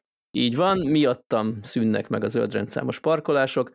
Idén már 15 város húztunk le a 41 néhányas listánkról, ahol ingyenesen parkolhattak a mi lenne, hogyha ezen túl úgy közölnénk, hogy még 30 városba, hát, vagy nem lassan tudom, az lesz a kisebb, városba. igen. igen De nem is azért, hanem ez pozitívabb. őket, pozitívabb. pozitívabb. Jó, oké. Okay. Akkor még van uh, 28 város a listán, most nem számoltam, hogy azt hiszem 43-ról húztunk le 15-öt, illetve részben, mert ugye ahol regisztrálni kell tisztán elektromossal, mint Miskolc, Pécs, Szolnok és Mosonmagyaróvár, ha jól emlékszem, illetve ott van például Kakuktojásnak Veszprém és Szombathely, ahol a legbelsőbb, legdrágább körzetben mindenkinek fizetni kell, de a külsőbb körzetekben a zöldrendszámos ingyen parkol, tehát ők ilyen átmeneti megoldást választottak, de már ilyen körülbelül 8 város idén úgy döntött, hogy teljesen beszántja, és kijönti a fürdővízzel a gyerekeket is, és megszünteti a zöldrendszámos ingyen parkolást. De kik a legújabbak a listán, akik így döntöttek? Ezre a hétre két bejelentés jutott, illetve az egyik még a múlt hét vége volt Zalaegerszeg, ahol elhangzott valamilyen irdatlan nagy szám, hogy, hogy ők mennyi plusz bevételt remélnek a zöld rendszer. Most ezt ne, nem számoltam utána, nem is én számoltam, az egyik Facebook csoportunkban számolta ki valaki, hogy ez akkor jön neki, hogyha legalább tízezer autó minden munkanapon reggeltől estig náluk parkolna, és nem venne bérletet, hanem parkológyet fizetne. Nem néztem meg, de, de hagyd védjem meg a, a, az alegerszegieket. Én máshol láttam egy olyan interpretálását is ennek az egésznek, hogy az a 6,6 milliárd forint, amiről szó volt, az a jövő évi extra kiadás, amiből ezzel is akarnak faragni. Ja, tehát értem. nem arról... Uh-huh. Tehát, tehát hogy a nem... 6,6 milliárdból 25 ezret majd behúznak, mert megvesz egy Zalaegerszegi zöldrendszámos autós egy éves parkolóbérletet, akkor már az ott összemérhető és megérte. Igen, azt, azt, azt szerintem nem számolták hogy ez mekkora része lesz ennek a ennek a költségcsökkentésnek, és itt van a legnagyobb probléma, hogy, hogy ö, sokkal nagyobb bevétel növekedést várnak abból, hogy ezt a kedvezményt eltörlik, mint ami várhatóan valóságban lesz, és igazából amennyire én tudom, sehol nem készült erre hatástanulmány. Tehát, hogy nem, nem tudok olyan városra, ahol ezt tényleg effektíve leírták volna, hogy igen, egy nap ennyi autó parkol, ennyi órán keresztül, abból ennyi ingyenesen teszi, és hogyha ők is ö, vettek volna ö, jegyet, akkor ennyivel több lenne a bevételünk. És ez még mindig egy, egy hogy mondjam, egy, egy pozitív ö, vagy, vagy, vagy optimista számítás lenne, hiszen hogyha azoknak a zöld autóknak fizetni kellene ott, ahol parkolnak most, lehet, hogy nem parkolnának annyi ideig ott. Tehát még hogyha tehát nem, nem hiszem, hogy ez egy az egybe át lehet konvertálni bevétellé azt a, azt a parkolási időt, amit most meg lehet figyelni. Igen De akkor egy számokkal alátámasztott, megalapozott döntésről beszélnénk, amit a város nem tud tovább finanszírozni. Nagyon így szeretnénk, tudjuk, hogy jó, ha sok ö, nem szennyező autó van nálunk, de sajnos a jelen helyzetben nem tudjuk, itt vannak a számok, de nagyon rossz a dolog, ez egy ilyen érzelmi alapú, így nem van. tudom, hangulatjavító intézkedés, mert a gazdagok a zöldrendszámosukkal. Nagyjából ennyi van mögötte. A vitában el is hangzott, hogy egy zöldrendszámos autó minimum 10 millió forint, akinek erre jut. Ez, ja, bocsánat, ez nem az Alegerszegi, közben áttértem Győrre, a másik város, a Győri vitában elhangzott, elhangzott ez, hogy legalább 10 millió forint egy zöldrendszámos autó, akinek erre jut, az bírja kifizetni a parkolást is,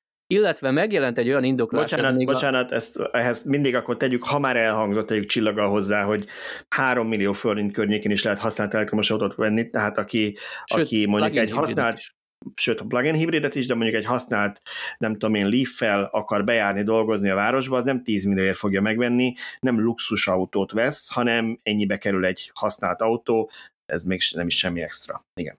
Így van, illetve megjelent most a Kisalföld magazinban, vagy nem tudom, weboldal, minek is nevezik őket, egy olyan indoklás, hogy az elmúlt időszakban jelentősen megnőtt a zöldrendszámmal rendelkező autók száma, ami a fizetőparkolás forgalomszabályzó hatásának fokozatos csökkenését okozta a győri fizetőparkoló hálózatban.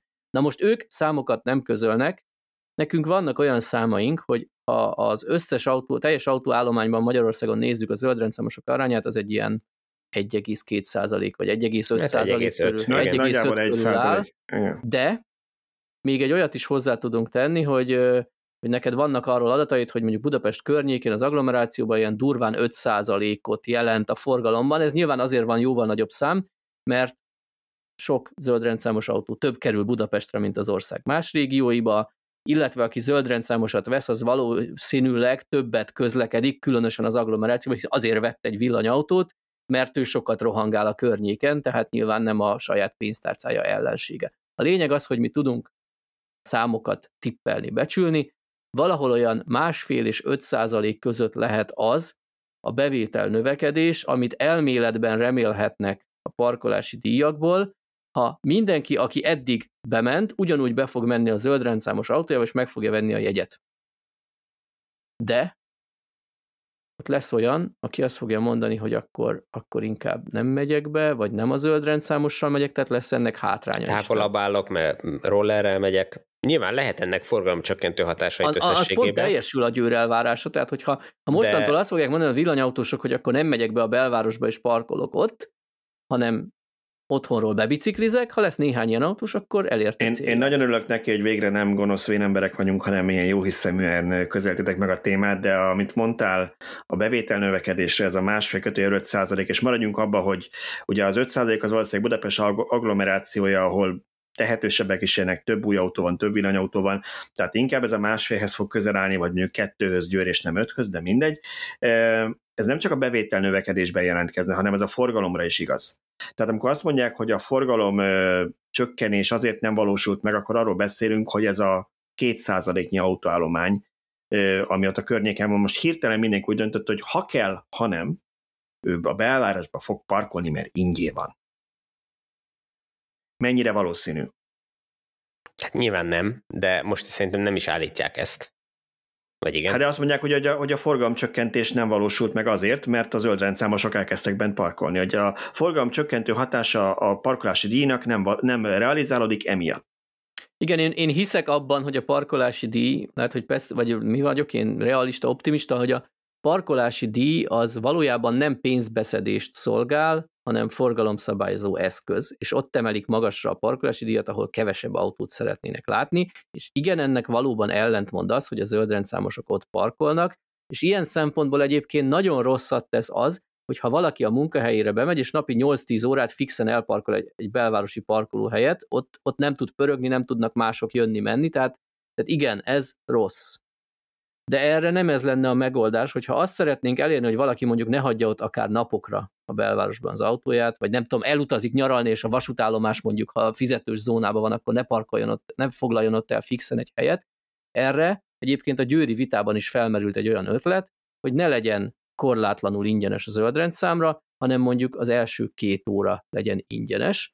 Erre még azt is felvetették, hogy ne az a módszer legyen, mint a nem tudom, talán Szombathelyen, vagy valahol van hogy egy kis órát kell vegyél a papírboltban, mert a gyerekek tanulják az analóg órát, és állíts be, hogy mikor jöttél, hanem ott vannak a parkolóautomaták, legyen rajta egy olyan gomb, hogy zöld rendszámos vagyok, és adjon ki neked egy cetlit, amin akár fizethess is, tehát megvehess a négy órás parkolyat, vagy ami a maximum, de akkor az első két óra ingyen van, a második felére fizetsz, illetve ha te csak két órát szeretnél maradni, akkor azon fixen rajta lesz a dátum, ezt meg lehet applikációból venni, stb. Tehát ez abszolút integrálható a jelenlegi rendszerbe, és kapjanak egy olyan átmeneti kedvezményt az elektromos autósok, illetve a zöld rendszámos autósok, hogy két óra ingyen van, utána fizeted a normál díjat. Szerintem egyébként nem rossz koncepció. Na de Szöcske, te is tudod, hogy ez, ez nem oldja meg a legnagyobb problémát, ami pedig az, hogy mi van, ha ezek az elektromos autók felrobbannak ott a parkolóhelyen.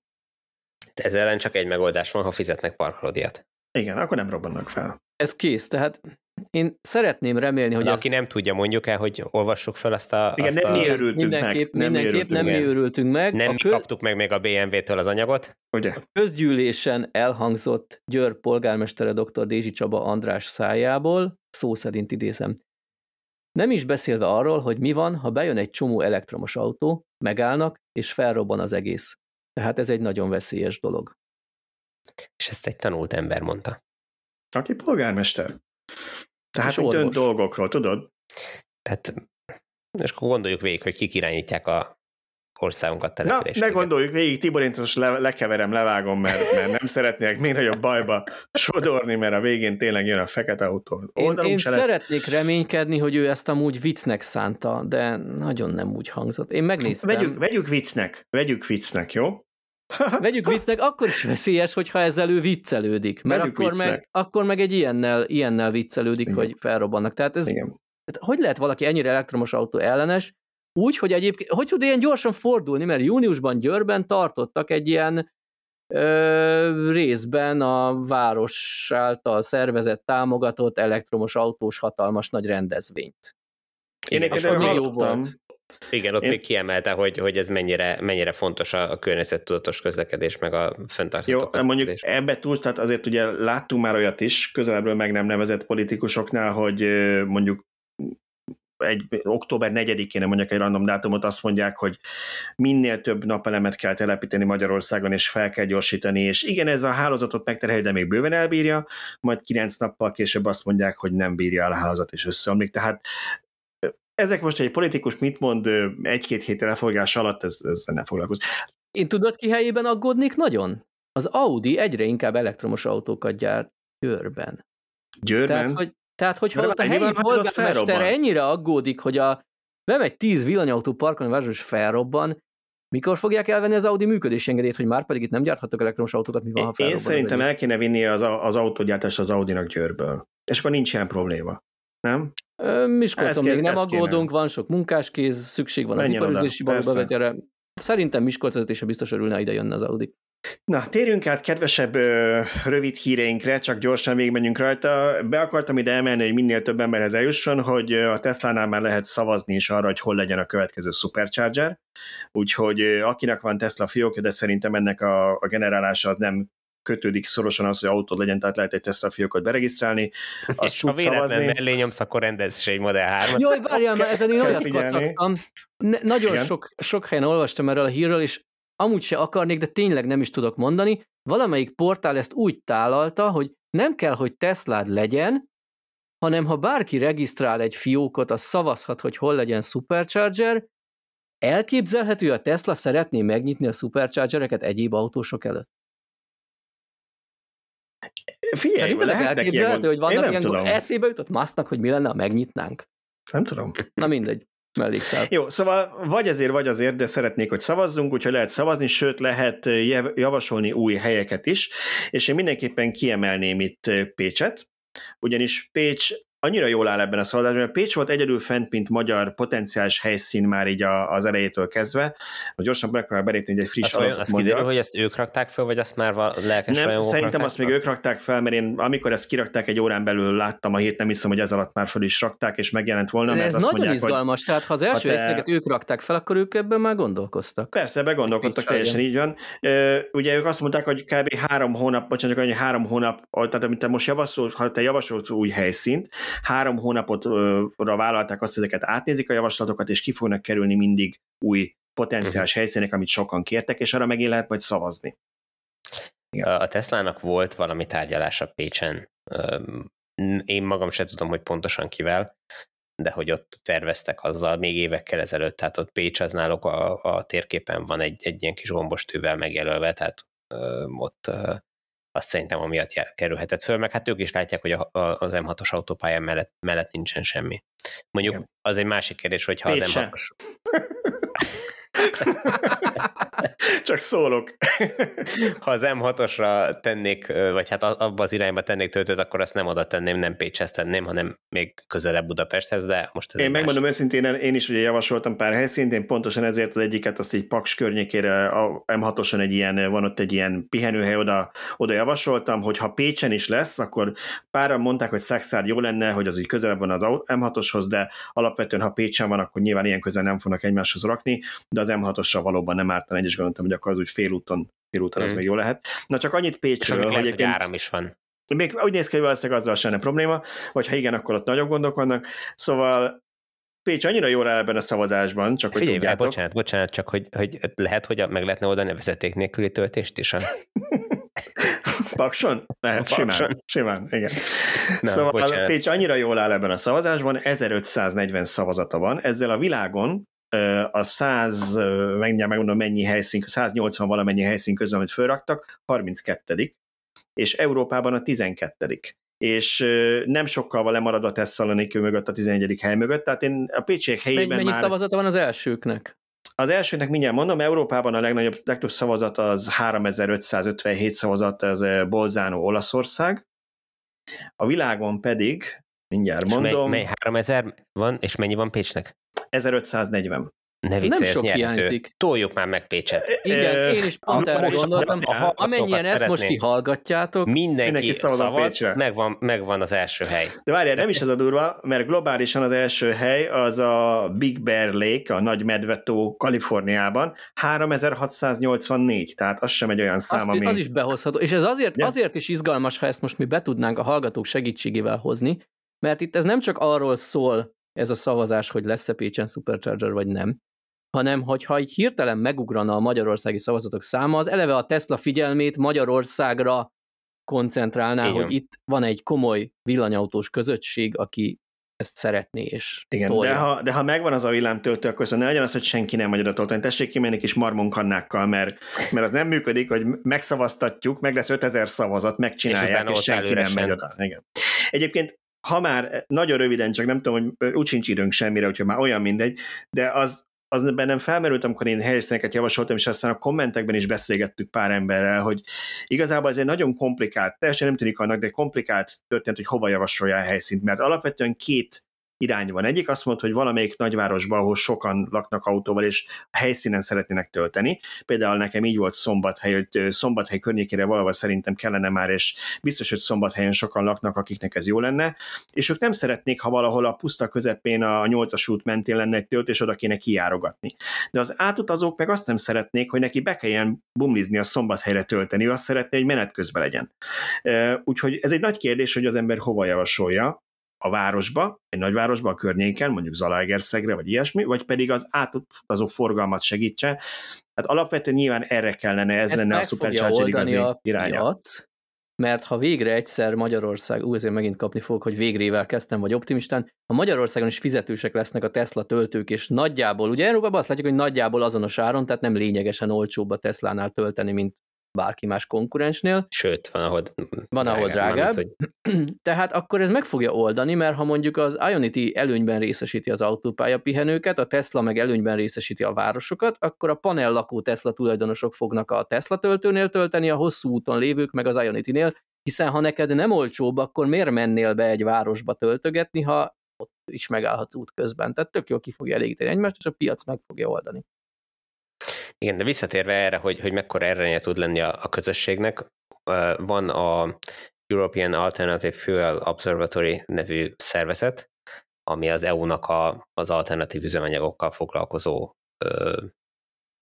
nem tudom, bizottsága, vagy nem tudom, minek hívják ezt, és ők tettek közé egy, egy kutatást valami valamelyik egyetemmel közösen, vagy nem is tudom, hogy, amiben mi is részt vettünk, mi magyarok, és, és a villanyautós közösségben én szétküldtem ezt a kérdőívet, mert bennünket kértek föl Magyarországról, hogy, hogy töltsük ki ezt a, a kérdőívet, és nagyon durván magasan több kitöltésünk lett, mint bármelyik másik országnak, amelyik részt vett ebbe a kutatásba. Tehát több, mint a németeknek, több, mint a franciáknak, több, mint a, az, az osztrákoknak, a mindenkinél több. Ez Tehát, nagyon, ez ezen- nagyon szép, ezen nem olyan. van esély a Pécsi Magasan- szuper- magasan- Ezen nem olyan, én berakom a linket a podcast leírásába, lehet Pécsre szavazni, esküszöm, és Úgyhogy- akkor rá lehet úgyhogy kattintani. ez, ez lebegjen mindenkinek a szem előtt, Sőt, és szerintem a, a jövő Pécsre. heti élőben adjunk egy néhány perc türelmet, amikor mi is szavazunk Néma, Pécsre, és, a, néma csend, és, és néma az csend összes élő hallgatónk abban a néhány percben szavaz. De Én még nem szavaztam, hallja- úgyhogy én bevállalom, hogy én majd élőben szavazom. Én már szavaztam, úgyhogy majd regisztrálok még egyet. De Na, itt a magyar virtus, látod? Ezért megy ez nekünk ennyire, hát, mert tudjuk, hogy működik ez. Hát, Persze. Hány e-mail címed van? Hányat tudsz csinálni jövő hétig? Ez itt a kérdés. valahogy, valahogy meg kell, valahogy meg kell Tibor oldani 2, ezt. 3, 4, Tibor 2, 3, 4, 5. Na, de Jó, szerintem még- a, De az hihető, A- mert Amerikából tudják, hogy a Tibor az egy viszonylag gyakori név Magyarországon, de nem gond, hogyha Tibor 1-től Tibor 8000-ig mindenki szavaz. Igen, Jó. Szóval egy nagyon, nagyon rövid felhívásunk még, hogy legyen még egy ilyen, ez pedig, hogy pofátlan egy megint egy saját cikkemet promózom, de tényleg csak a közhasznú bejelentés véget, akik állami pályázattal vásároltak elektromos autót, azok ne felejtsék el, nekik egy éves, éves beszámolót is be kell nyújtaniuk.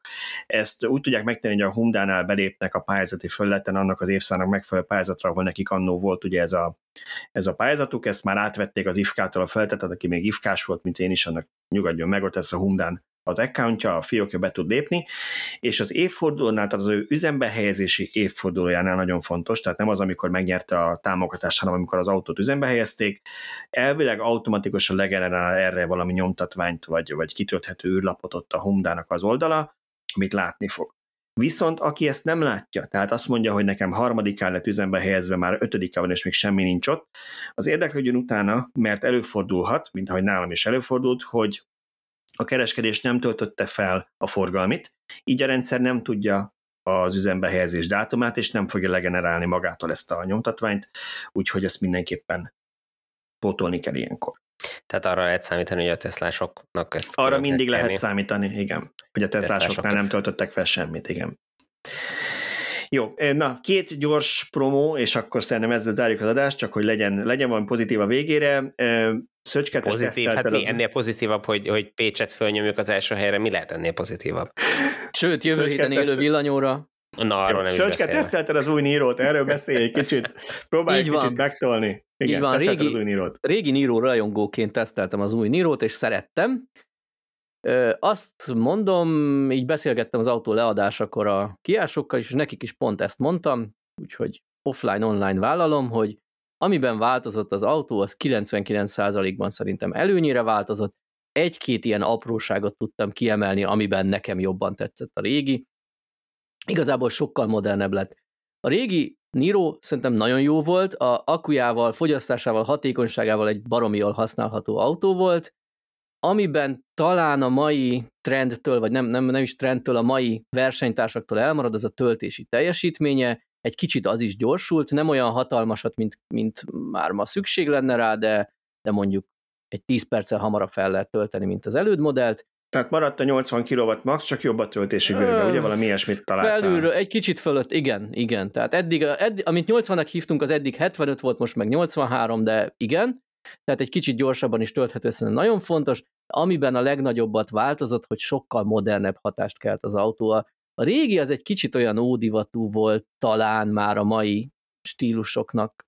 Hát az már vagy egy megfeleltetve. 6-7 éves ö, dizájn, nem? Igen, tehát, annak 19, az eredeti- 19-ben jött ki elektromosan, de már valami 16-ban mutatták Igen. be eredetileg hibrid Igen. hajtással, tehát azért már 6 éves ideje volt egy komolyabb ráncfelváros, és ez tényleg komoly lett. Tehát az, hogy Ami nekem, ami nekem nagyon szimpatikus volt, hogy a gyártó tényleg odafigyelt arra, hogy, a, hogy a, a tulajdonosok mit kérnek, mi az igényük, és ugyanez egy régi platform, ami, ahogy erről beszéltünk, egy ilyen összvér megoldás, mert lehet rá hibridet, benzines, mindent építeni, ezért értemszerűen az elektromos motor sem így a tengely között, nem a motorháztető alatt van, ezért ott nincs nagyon sok hely, de azt mindig elmondtuk, azért annyi hely lett volna, hogy egy nagyon kicsi frankot, egy akkorát oda tegyenek, amivel ott a, a töltőkábelt be lehessen tenni, ami mindig a macera, hogyha a csomagtartóba berakod a, a, a szint alá, akkor annak mindent ki kell pakolni, hogyha már valami rajta van, annyi elfért van, és voltak is ilyen, ilyen aftermarket megoldások, hogy valaki gyártott oda, Na most én azt láttam a te beszámolódban, meg a videódban, majd azt is belinkeljük, hogy alapvetően most már a gyárilag bekerült oda egy ilyen kicsi kis Így tartó, egy, egy 20, 20 literes jópofa kis frankot kapott,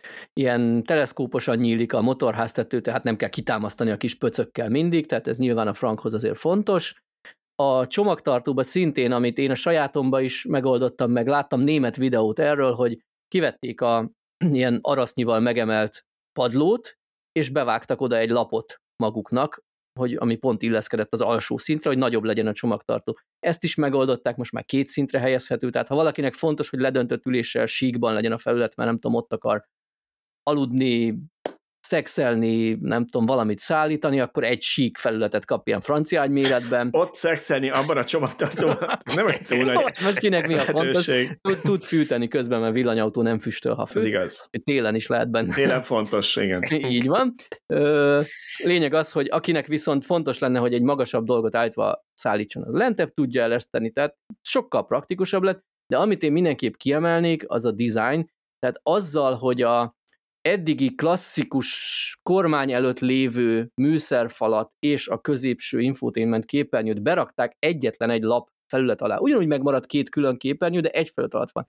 Ezerszer jobban néz ki, sokkal modernebb lett az egész autó. Egyébként ugye Kia EV6-ra hasonlít, és néhány fontos újdonságot is megkapott abból, ami mondjuk pont a nálam tesztelt autóban nem volt benne, mert az csak egy legmagasabb felszereltségre még külön x extra, de például a autó kulcsáról előre-hátra tologatható, tehát hogyha olyan szűk parkolóhelyre kell beállnod, ahol már nem tudod nyugodtan kinyitni az ajtót, akkor kiszállsz előtte, és be tudod tolni kulcsal, meg ki tudsz parkolni ugyanígy, ha a szomszéd rádált, illetve ami szerintem nagyon fontos extra, hogy megkapta ez is a Type 2 csatlakozóba bedugható V2L adaptert, és akkor így külső egységek, nem tudom, elektromos fűnyíró, vagy másik villanyautó tölthető róla 3,6 kW-tal.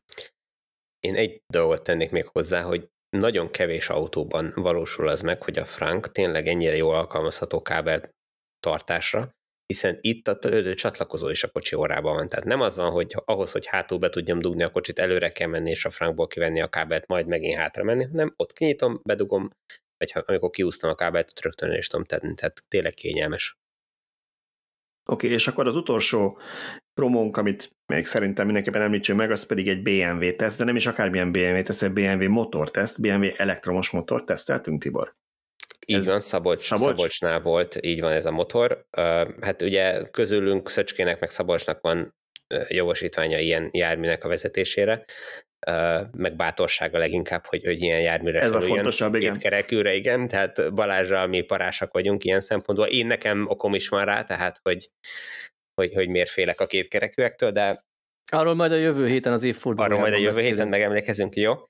Hogy de, de Szabos nagyon élvezte, tehát, hogy egy, egy nagyon pöpec motor. Nyilván ez, ez nem a, az egyszerű városi robókat fogja leváltani, mert annál ez sokkal-sokkal komolyabb, két személy szállítására is alkalmas, tehát egy komoly motor, de még nem ilyen túramotor, amivel mit tudom én, el lehet menni ezer kilométeres túrákra. Viszont a, a, a mindennapi városi közlekedés, vagy elővárosi közlekedésre egy, egy nagyon kiváló motor, már-már túl sok is, ahogy én olvastam a beszámolóban. Nem hogy... kicsi a motor, ugye? Én láttam személyesen a elmobos sajtótájékoztatóra, ezzel jött ki ö, október elején, pont akkor még nála volt, vagy akkor már nála volt a motor, és én meglepődtem, hogy ugye a fotók alapján ez olyan kisebb robogónak tűnt, ez azért egy méretes darab.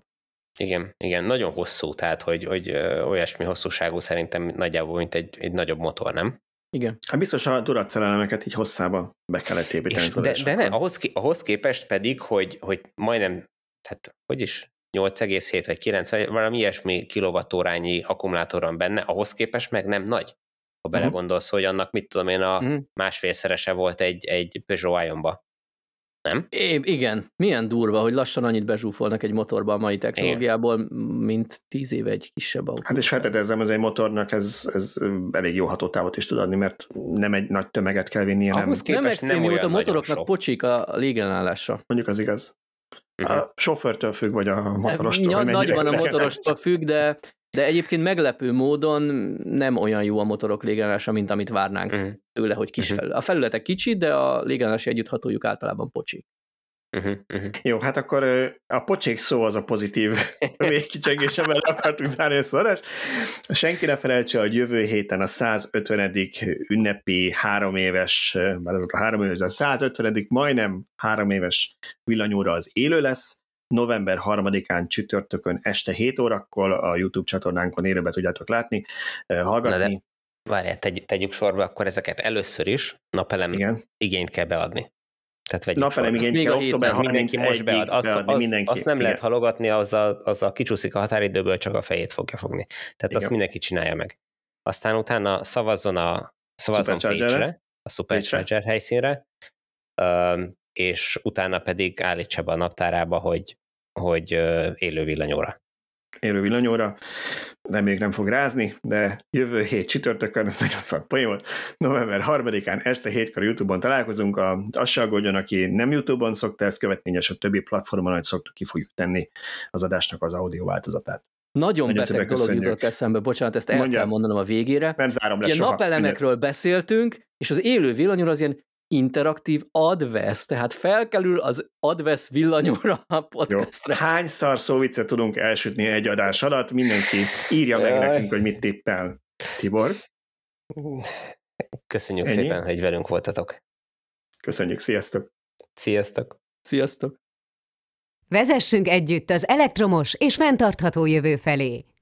Allianz.